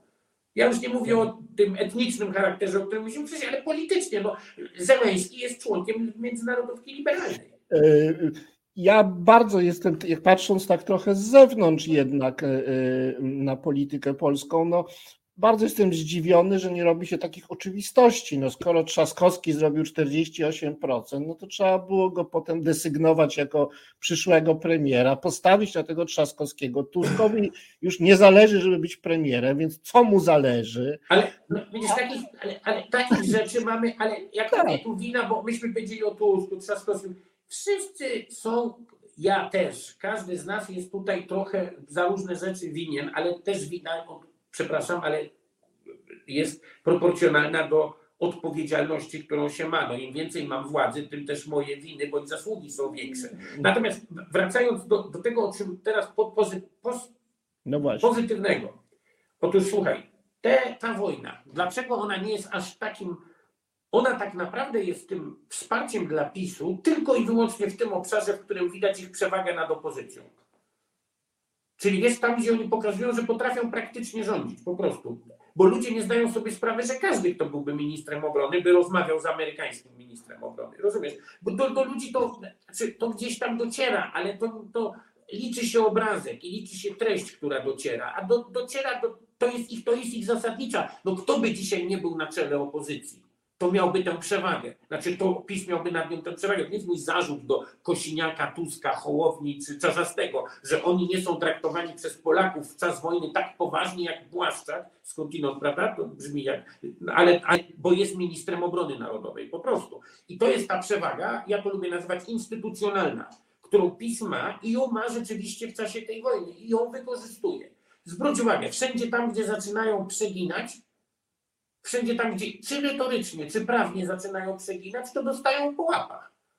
Czy na poziomie głosowania w Sejmie, kiedy chcieli sobie zapewnić bezkarność, czy na poziomie też pewnych reakcji społecznych. I to na, na dzisiaj, w moim przekonaniu, to jest tak, że z jednej strony mają tę przewagę instytucjonalną, ale znowu moja złośliwość nie, nie pozwala mi nie powiedzieć, ale gdyby Czeblade. Ktoś mnie posłuchał i dzisiaj byłby koalicyjny rząd opozycji, to dzisiaj opozycja miałaby tę instytucjonalną przewagę. Zamykam nawias. Ale jest drugi proces. Oprócz tego, że oni rządzą, w związku z tym trzeba się wokół nich jednoczyć, no bo są państwem polskim, koniec kropka, tak? W tym technicznym sensie. Jest drugi proces, który także do części, przynajmniej istotnej ich elektoratu dociera. To jest to spojrzenie troszeczkę z większej perspektywy. Ich cała polityka zagraniczna, będąca bardzo istotnym elementem mitu założycielskiego tego ugrupowania, legła w gruzach. Wczoraj Francuzi pokazali żółtą kartkę pani Le Pen, czerwoną kartkę pani Le Pen, ale pokazali również w związku z tym czerwoną kartkę projektowi politycznemu, który Jarosław Kaczyński z panią Le Pen chciał pro, organizować. Przed wyborami francuskimi ja wolałem o tym za głośno nie mówić, żeby nie przydawać przesadnego znaczenia tym faktom w obliczu tego, co się mogło wydarzyć. Natomiast dziś warto, i tutaj nie jest kwestia żadnego spinningu, to jest kwestia dotarcia do otwartych źródeł. Pan Jarosław Kaczyński i pani Marine Le Pen mieli projekt dla Europy Projekt, którego zakres wykracza za daleko poza współpracę paru biorących niezłą kasę gości w Parlamencie Europejskim. Bo to wbrew pozorom wielkiego znaczenia nie ma. Natomiast porozumienie polityczne prezydenta Francji z rządem Prawa i Sprawiedliwości oznaczałoby koniec integracji europejskiej, jaki znamy. Państwo nie zdajecie sobie sprawy, że to, co działo się wczorajszej nocy we Francji, miało bezpośredni wpływ na nasze życie, dokładnie tak jak obrona e, e, Doniecka ma wpływ na nasze życie. To pokazuje, że walka ze złem, tak to nazwę, ma dzisiaj wielowymiarowy, ma, ma, jest wielowymiarowa. Ale dlaczego o tym mówię? Oni chcieli ten projekt zrealizować. I warto Polakom o tym przypomnieć, warto o tym Polakom mówić, ale Polacy czują, sami to czują, bez tego mojego objaśnienia tutaj, że w ideologii, która mówi, że mamy szukać sobie wrogów na Zachodzie, jest coś niehalo w sytuacji, w której każdy Polak to czuje po prostu w swoim DNA, prawdziwy wróg jest na Zachodzie. Od Putina rozbija się cała frazeologia Prawa i Sprawiedliwości, bo także tutaj docie Ponieważ Prawo i Sprawiedliwość, ja o tym Janku mówiłem od samego początku, stanowi syntezę, ale obiektywnie stanowi polityczną, przepraszam, że to powiem, biologiczną, bo to są, to są po prostu następcy, syntezę piłsudczyzny i endeckości w Polsce. Ona niestety dokonała się na poziomie najgorszych cech obu tych nurtów. Z piłsudczyzny wziąto najgorsze cechy fanfaronady patriotyczno-państwowej, autorytaryzmu praktycznego, państwowego, propagandy tego typu, silni, zwarci, gotowi i tak dalej, i tak dalej, takiej mocarstwowości, no a z endecji wzięto to, to, co wiemy, to, co widać. Wzięto z endecji twardą enerowską pałkę, szukanie wroga i tak dalej, i tak dalej, prawda? I naród, kościół i państwo pana Romana. I ta synteza Polską rządzi. Pozytyw tej syntezy jest taki, że w tym pisowskim DNA jest bardzo dużo jednak z tego, co zostało w Polsce z Piłsudczyzny. I ci ludzie na poziomie swoich reakcji, jak skończą pluć na Tuska, później na mnie, na ciebie i tak dalej, to na końcu wrócą do domu i tam wisi marszałek. Wiesz? I to ja ci mówię symbolicznie, że im wisi marszałek. Rozumiesz? Bo niektórym to realnie symbolicznie wisi marszałek. Ale gdzieś tam w sercu, to co ładnego w tej Piłsudczyźnie jeszcze gdzieś się tam odezwie. I stąd ta miłość do Ukrainy, bo ona u bardzo wielu z nich jest postpiłsudczykowska, bo przecież nie postendecka i jest, daje ci na to najświętsze słowo honoru szczera. Bo jeśli widzę ludzi, których skądinąd bardzo nie lubię, i nie chcę ich dlatego tutaj chwalić, ale którzy widzę dzisiaj także w ramach struktur państwa polskiego, jako nasi dyplomaci, to ja widzę ich realne oddanie dla sprawy Ukrainy, ich realną odwagę i to budzi mój, przepraszam, realny szacunek. Ale wiem, że to jest dlatego, że oni są w PiSie i w tym obozie tym elementem postpiłsudczykowskim, tak to nazwijmy, a nie postendeckim. Element postendecki geopolitycznie teraz cicho siedzi, zamknął mordy i siedzi cicho i czeka na moment rewanżu. Ale ja to widzę, bo on tacy są też niektórzy w Senacie. Teraz siedzą cicho, ale ta nienawiść do Ukrainy i pisane językiem, znaczy pisane ruskim językiem, ruską mentalnością antyukraińskie slogany są tam obecne. One są teraz wyciszone, bo co by nie mówić o Kaczyńskim, on genetycznie nie jest endekiem. On genetycznie nie jest endekiem. On naprawdę nie jest endekiem genetycznie i to jest być może ostatnia rzecz, która, którą w nim należy pielęgnować i która nas chroni przed zupełnie czarnym scenariuszem w tym kraju. To jest bardzo ciekawe, co powiedziałeś. Y, politycy i komentatorzy rzadko zwracają uwagę na te właśnie piłsudczykowskie y, sentymenty, na te reminiscencje takiej Polski tak, one są wewnętrznie sprzeczne, rozumiesz? Tak, one są. I, I one tego nie widzą, tak jak w Rosji ludzie nie widzą niczego, że niosą ikonę, na tej ikonie jest Józef Stalin. Rozumiesz? Nie widzą tak. niczego złego w konglomeracie bolszewickiej i monarchistycznej.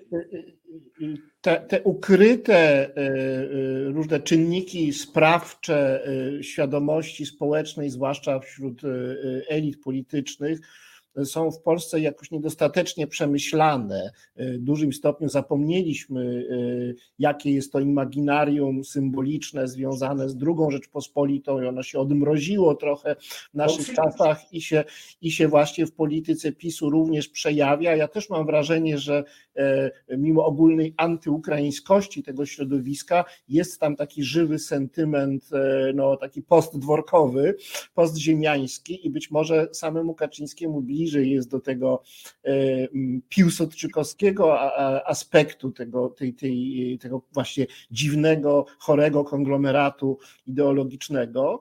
E, to jest Nie, ważne. Ale, ten, ale przepraszam cię, Janku, ja przy tym byłem, to ja wiem.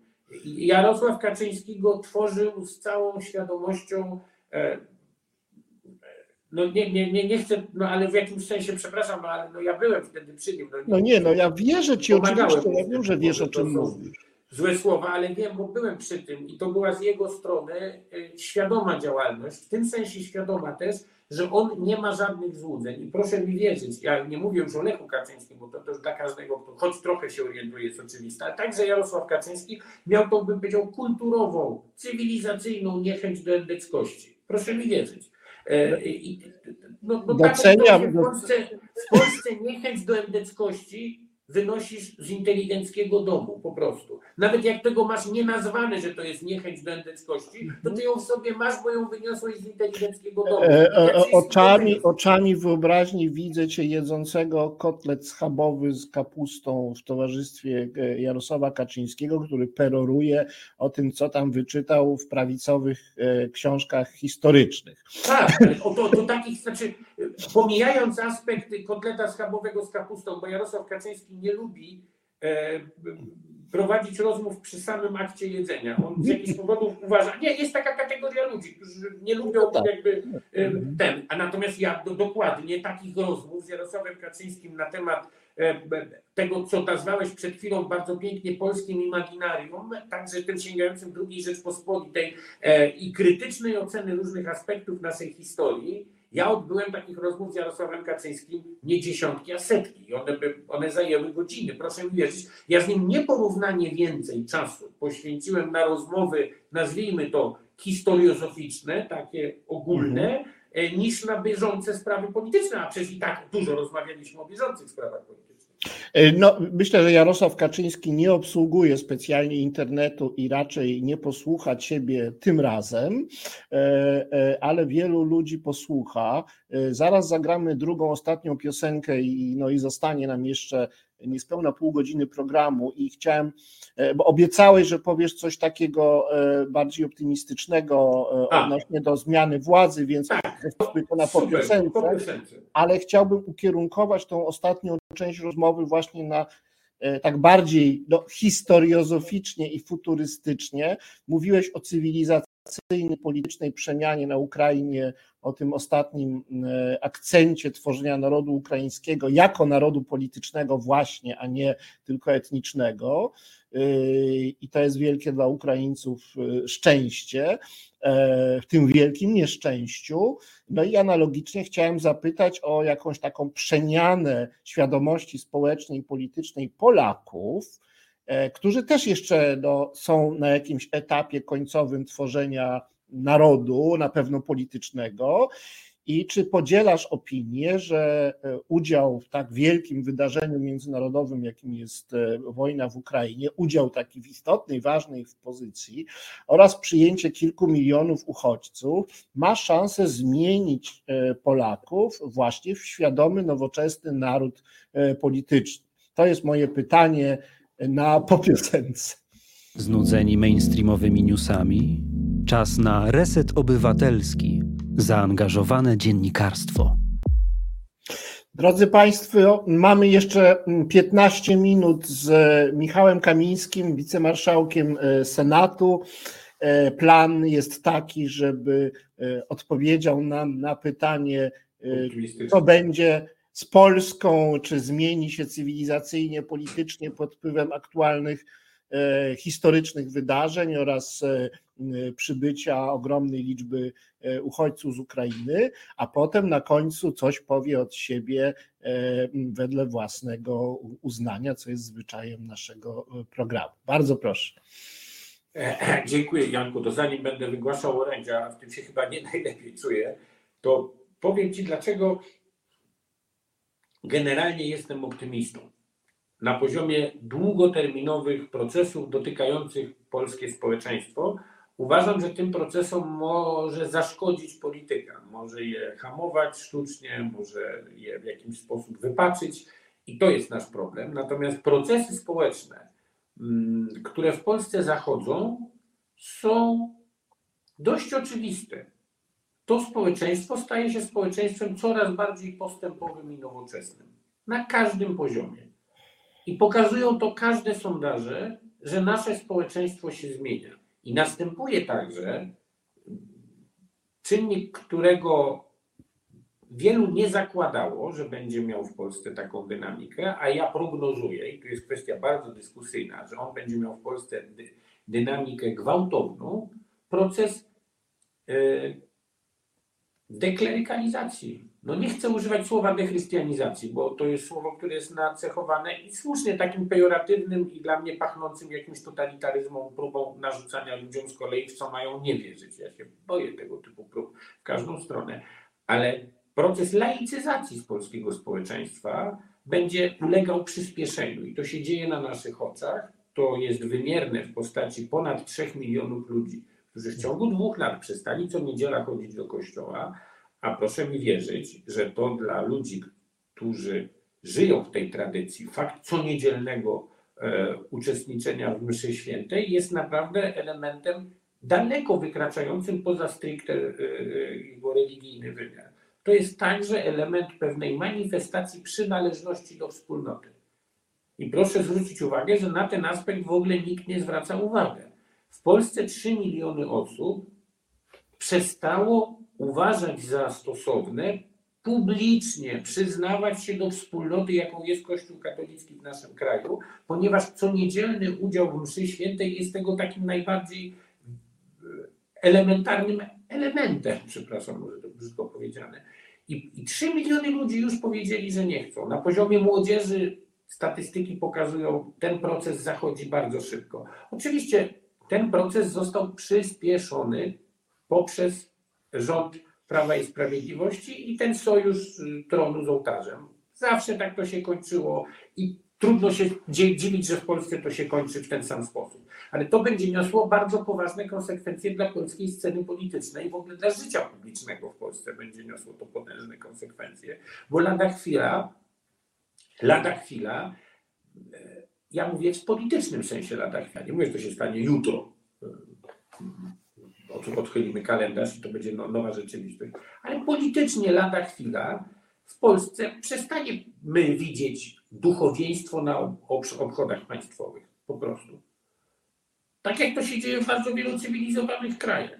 I, zobaczysz, Janku, to się odbędzie, że tak powiem, historycznie lada moment. Polska także, ponieważ też jest kwestia naszego charakteru narodowego, my bardzo trudno znajdujemy drogę w środku. Prawda? W związku z czym Polska jest doskonałym przykładem tego, że my się lubimy kolebać od jednej ściany do drugiej. W związku z tym ja przewiduję z kolei, że w następnym dwudziestoleciu, zwłaszcza pod jego koniec, to rolą liberałów w Polsce będzie hamowanie lewicy. E, bo dzisiaj rolą liberałów w Polsce jest walka z faszyzmem to jest dość oczywisty wymóg chwili i wymóg moralny. Natomiast oczywiście, że ludzie o zapędach totalitarnych, ja o tym mówię, istnieją po różnych stronach sceny politycznej.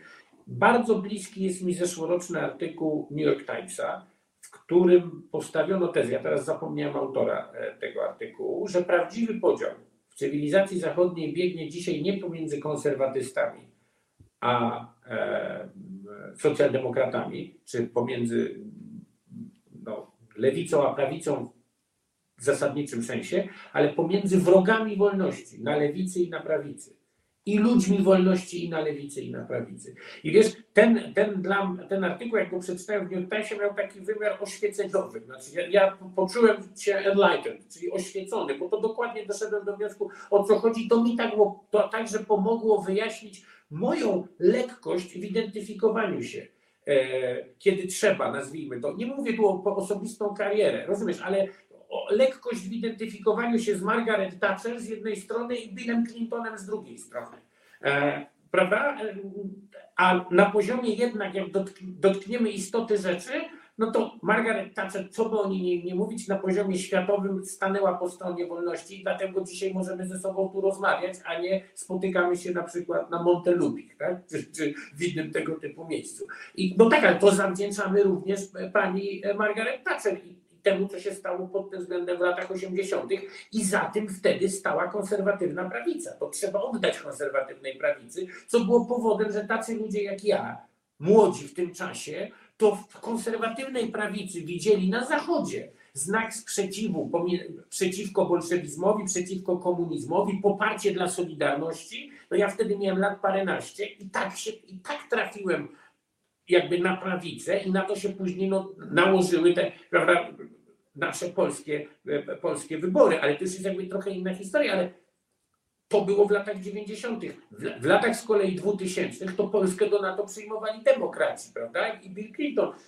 I ja już byłem mądrzejszy i wtedy też się zaczęła moja mocna ewolucja w, w 2000 latach tak naprawdę odchodzenie od, od, od, od tak, swoich dotychczasowych e, przekonań, także w wymiarze tym bardzo głębokich przekonań, w rozumieniu mojego stosunku do religii i tak dalej, i tak dalej. Tak, no to była już moja osobista przemiana, to o niej dzisiaj jakby pewnie nie ma czasu, żeby mówić, bo, bo ja nie wiem nawet, czy jestem do końca gotowy o pewnych sprawach sam rozmawiać, bo one, moja przemiana Jakub była przemianą istotną, głęboką, światopoglądową w najbardziej tego elementarnym słowa znaczeniu.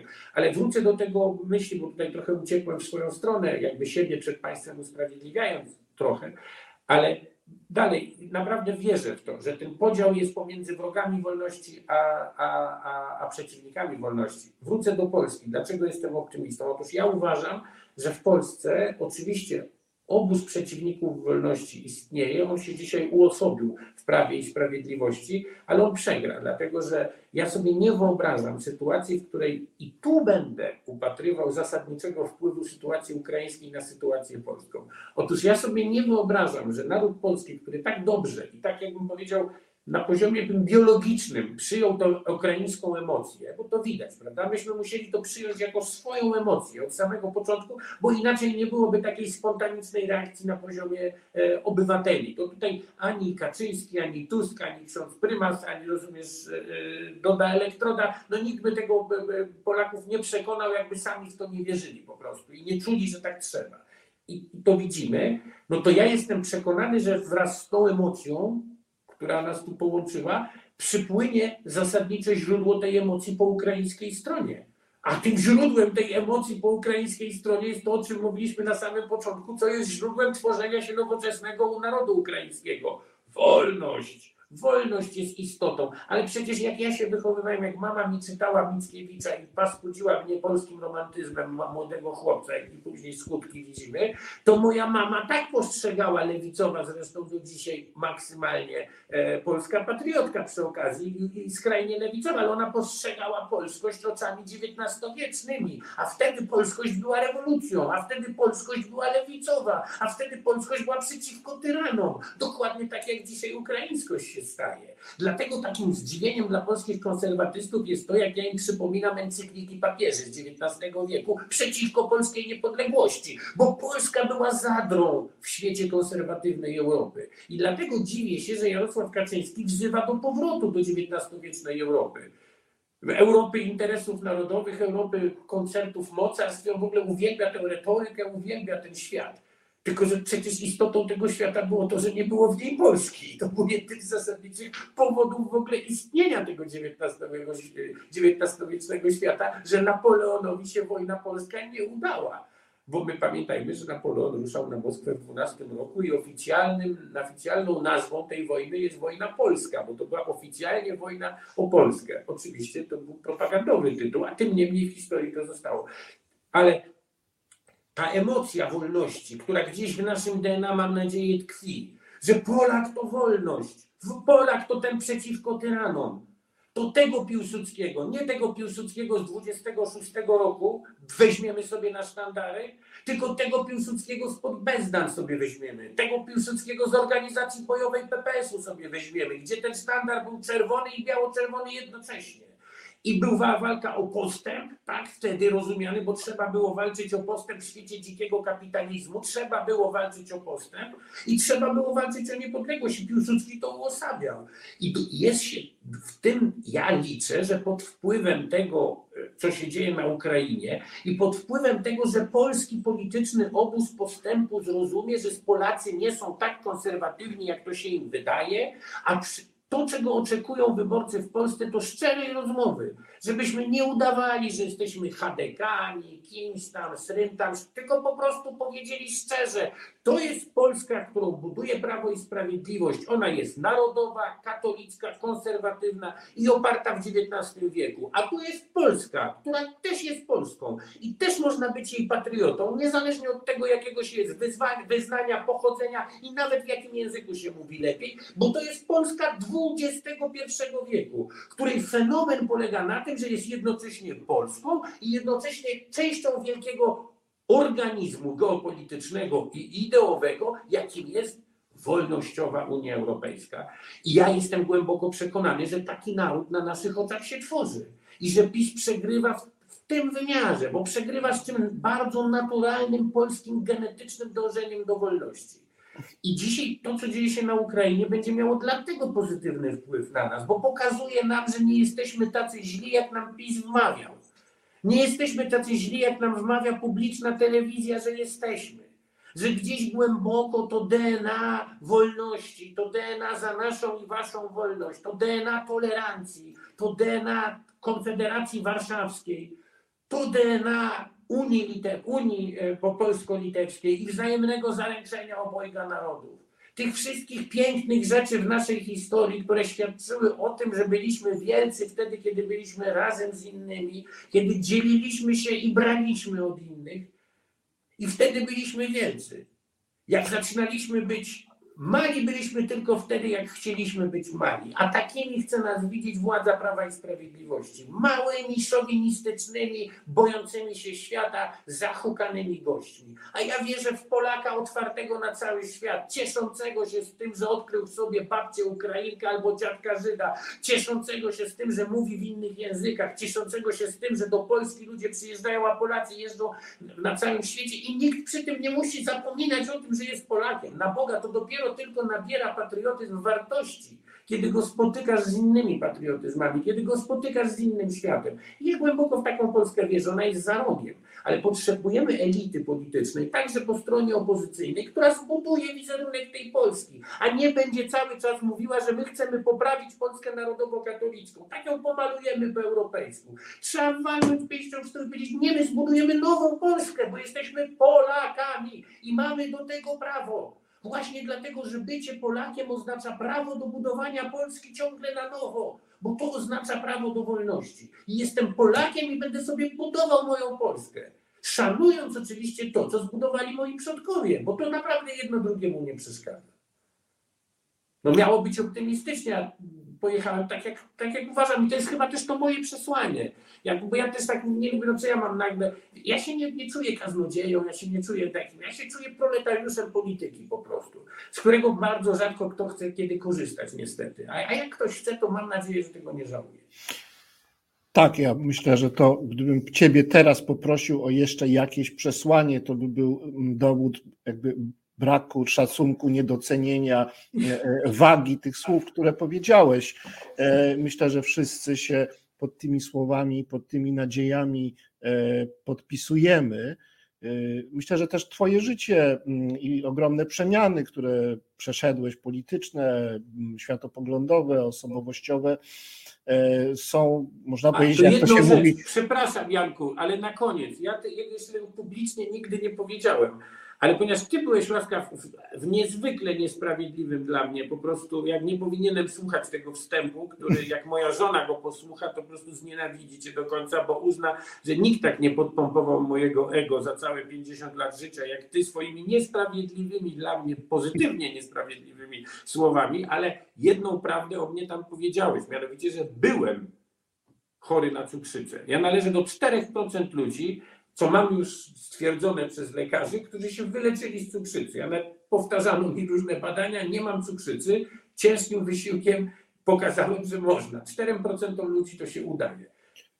To Więc też jest bardzo niebagatelna uwaga. Ja pierwszy raz słyszę o czymś takim, że z cukrzycy w ogóle się można całkowicie wyleczyć. To też jest dla mnie coś zupełnie nowego i bardzo gratuluję cukrzyków. No, tak mi powiedziano. Tak bardzo, mi powiedziano. bardzo, bardzo wielu i myślę, że to jest to, że mm, znana osoba może o sobie powiedzieć odpowiedzialnie, że wyleczyła się z tej choroby, która dotąd była nieuleczalna i całożyciowa. To jest coś bardzo istotnego. Jeszcze jeden. Nie, 4%. Jak Janku zobaczysz, jest No ale, ale i, i, jeszcze, jeszcze społeczeństwo nie wie, że jest coś takiego jak 4% osób, które się całkowicie leczą z cukrzycy. E, y, ja się, mimo że no, jestem bardzo blisko. Ale to jest potworny wysiłek. Teraz się o tym dowiaduję. Gratuluję tego wysiłku. Rozumiem, że to jest i sport, i dieta, i różne rzeczy. Tak.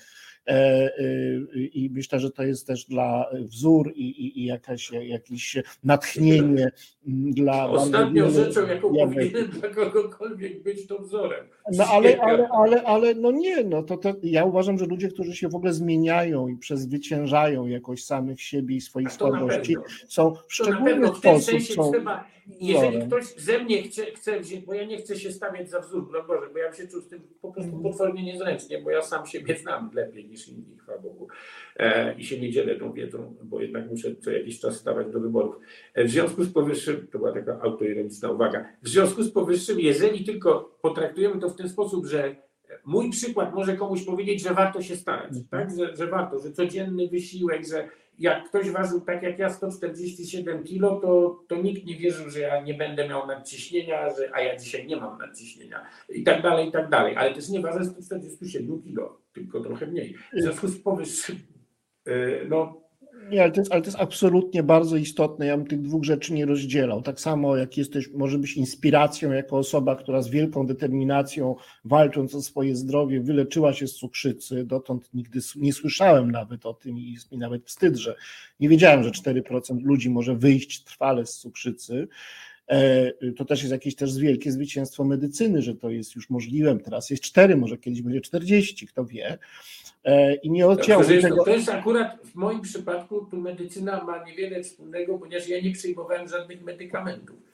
Ja to uczyniłem wyłącznie dietą i wysiłkiem fizycznym, codziennym i potwornym. Bo no tak, ale to świat medyczny. Dwie godziny codziennie sportu to jest naprawdę narzucenie sobie mocnego wyzwania. E, e, bez wątpienia, no jakkolwiek to, to medycy zalecają pewne no, tak, tak, tak. w tym sensie. Nie, nie ujmuję w ogóle a, a, a, a, wcześniej trzeba było brać te, te, te, te insuliny no, i tak, tak dalej. E, e, no więc nie oddzielałbym tego od tej również tej przemiany politycznej czy moralno-politycznej. I jeżeli ktoś taki jak ty po, z taką historią mówi, że Polska idzie w stronę wolności, demokracji, otwartości, e, że to swoich kompleksów, że, że, że ja rozumiem, ale właśnie, że jeśli ty to mówisz, jeżeli ty w ciągu 25 lat przeszedłeś e, taką ewolucję i mówisz do mnie moim własnym językiem, którego ja chcę słuchać i jakby to się dzieje na, na naszych oczach w biografii konkretnego polityka, to możemy uwierzyć, że to się też e, wydarzy w skali społecznej, może nie w ciągu 25 lat, tylko trochę dłużej, ale ten proces trwa i dla mnie to Twoje świadectwo osobiste i też Twoja opinia, jako jednak polityka, który bardzo wiele już widział i e, komentatora, znawcy spraw polskich, jeżeli Ty mówisz, że ten proces wyzwalania, emancypacji, sekularyzacji, laicyzacji postępuje i Polacy się stają coraz bardziej e, otwartym, wyzwolonym z kompleksów e, i miłującym wolność w podstawowym tego słowa znaczeniu narodem, to po prostu my Ci wierzymy. E, ale zaczekaj, Janku, a ja ci powiem tak, ale, ale to nie wierz mi. Uwierz nie już sondażom, uwierz wynikom wyborów. Bo zwróć uwagę, e, Prawo i Sprawiedliwość jako partia polityczna ani razu w Polsce nie dostało powyżej 50% głosów tak. w wyborach. I to ja bym nie bagatelizował, tak jak nie bagatelizuję, bo ja jestem, ja kocham parlamentaryzm. Ja uważam, że parlamentaryzm ma sens. Ja, ja od kiedy kumałem, to chciałem być parlamentarzystą, jak Polska będzie wolna. I, i nim jestem. Za to jestem strasznie wdzięczny moim wyborcom. I, i ja, ja dlatego podchodzę poważnie do parlamentaryzmu, jako do po prostu instytucji. I jeżeli w Polsce ludzie głosując w większości zawsze odrzucali program Prawa i Sprawiedliwości i w większości głosowali na inne partie polityczne, to to oznacza, że ta większość powodem, zwróć uwagę, że powodów ekonomicznych, różnych innych do głosowania na PiS miałoby więcej Polaków niż te osoby, które na Prawo i Sprawiedliwość głosują. Oni, jak my to lubimy po naszej stronie mówić, przekupują, no ale oni przecież przekupują wszystkich. Te pieniądze trafiają nie do jakiegoś konkretnego wyborcy PiSu, tylko do każdego. Moja matka też dostała 13 pensję i z jakichś powodów moja matka dalej o sobie mówi, że jest czerwona jak po prostu standard tak czerwony, więc i, i, i, i tu jakby nic nie zmienia e, to, to, to zachowanie. I zwróć uwagę, że ja mówię zawsze tak, pomimo kościoła, pomimo telewizji publicznej, pomimo 500, pomimo głupoty opozycji, jej zdezorganizowania i tego wszystkiego, ponad połowa Polaków wchodzi do urn i głosuje przeciwko Prawu i Sprawiedliwości. To teraz wystarczy, to już my musimy teraz tylko w tej drugiej połowie zabierać. Zaręczam ci, że to jest sytuacja, o której dzisiaj rosyjski demokrata zamieniłby się od razu. Nie dlatego, że, że siedzi w więzieniu, jest rosyjskim demokratą, tylko zamieniłby się w postaci struktury społecznej. Bo dzisiaj, jak z przerażeniem na to patrzymy, co tu dużo mówić, bo przynajmniej ja o sobie zawsze też mówiłem i przestałem tak mówić, co jest też przerażające. No, ja zawsze o sobie mówiłem, że jestem kulturowym rusofilem, że jestem wrogiem tego państwa, wrogiem ustroju komunistycznego, no, ale to była kultura, w której ja się odnajdywałem, co tu dużo mówić, najlepiej. No. I jakby ja muszę teraz siebie kulturowo wyrzucić 80% kontentu. No, no, muzyki, której przy goleniu słucham, musiałem zmienić, bo ja słucham. I to, to jest coś skądinąd, prawda, potwornego, co, co oni zrobili z, z, z, z kulturą. Szkoda, że tego wątku już nie możemy pociągnąć. Ja sporo też ostatnio pisałem o tym, to jest również i dla mnie problem. E, bardzo, bardzo za tę rozmowę y, dziękuję. Dziękuję, że ona też Ja dziękuję, bo jestem. Za, ja, Janku, ja, ja mówię poważnie, jestem zaszczycony, że ja mogę y, y, no. tutaj wystąpić, bo, bo ja jestem głęboko przywiązany do idei, jeżeli to ma być moje przekonanie, że to wszystko, o czym mówimy, to wszystko, o czym mówimy, czyli ta Polska, która się zmienia w dobrą stronę, ona się zmieni dokładnie tylko i wyłącznie wtedy, jeżeli mówiąc krótko, ty, Janku, ja i, i tych niewielu naszych widzów, którzy nas dzisiaj oglądają, odkurzą sobie Żeromskiego, odkurzą sobie pewne rzeczy i uzmysłowią sobie, że w Polsce XXI wieku przed nami polską postępową inteligencją bo tak się nazwijmy. Miejmy odwagę się nazwać, bo to pięknie brzmi. Jesteśmy polską postępową inteligencją i musimy zrobić dokładnie to samo, co 100 ponad lat temu zrobiono, żeby Polska była w normalny sposób niepodległa. Czyli musimy ruszyć w lud i nie bać się tego ludu i go przekonywać. Tak, a więc jednak, drodzy Państwo, mieliśmy y, puentę, przesłanie y, i z tym przesłaniem pozostańmy. To przesłanie jest bardzo e, optymistyczne, ale też zobowiązujące, przynajmniej dla nas, dla postępowej inteligencji. Chętnie mm, zgodzę się na, na tą etykietę. Bo e, polski postępowy inteligent, który tak się zdarzy, że jest mhm. wierzący, może spokojnie rozmawiać z polskim postępowym inteligentem, który jest niewierzący. Rozumiesz? I nigdy się nie pokłócą, bo, bo fakt bycia postępowym inteligentem jest warunkiem tego, że żadna ideologia nie zdominuje cię w taki sposób, że będziesz nienawidził inną osobę, prawda? I zawsze będziesz, bo polski postępowy inteligentny jest zawsze otwarty na drugą osobę. Ty zawsze jesteś ciekaw tej drugiej osoby. Zawsze musisz być jej ciekaw. Chciałbym jako człowiek lewicy, żeby w przyszłości wszyscy byli postępowymi inteligentami, to znaczy, żeby żyli w kraju, w którym wszyscy mogą się kształcić i wszyscy mogą brać udział w debacie publicznej i nie mieli powodów się wzajemnie siebie bać czy, czy nienawidzić. Drodzy Państwo, to była rozmowa e, z wicemarszałkiem Senatu, Senatu zdominowanego na szczęście przez opozycję, panem Michałem Kamińskim. Bardzo dziękuję za poświęcony nam czas i dziękuję Państwu.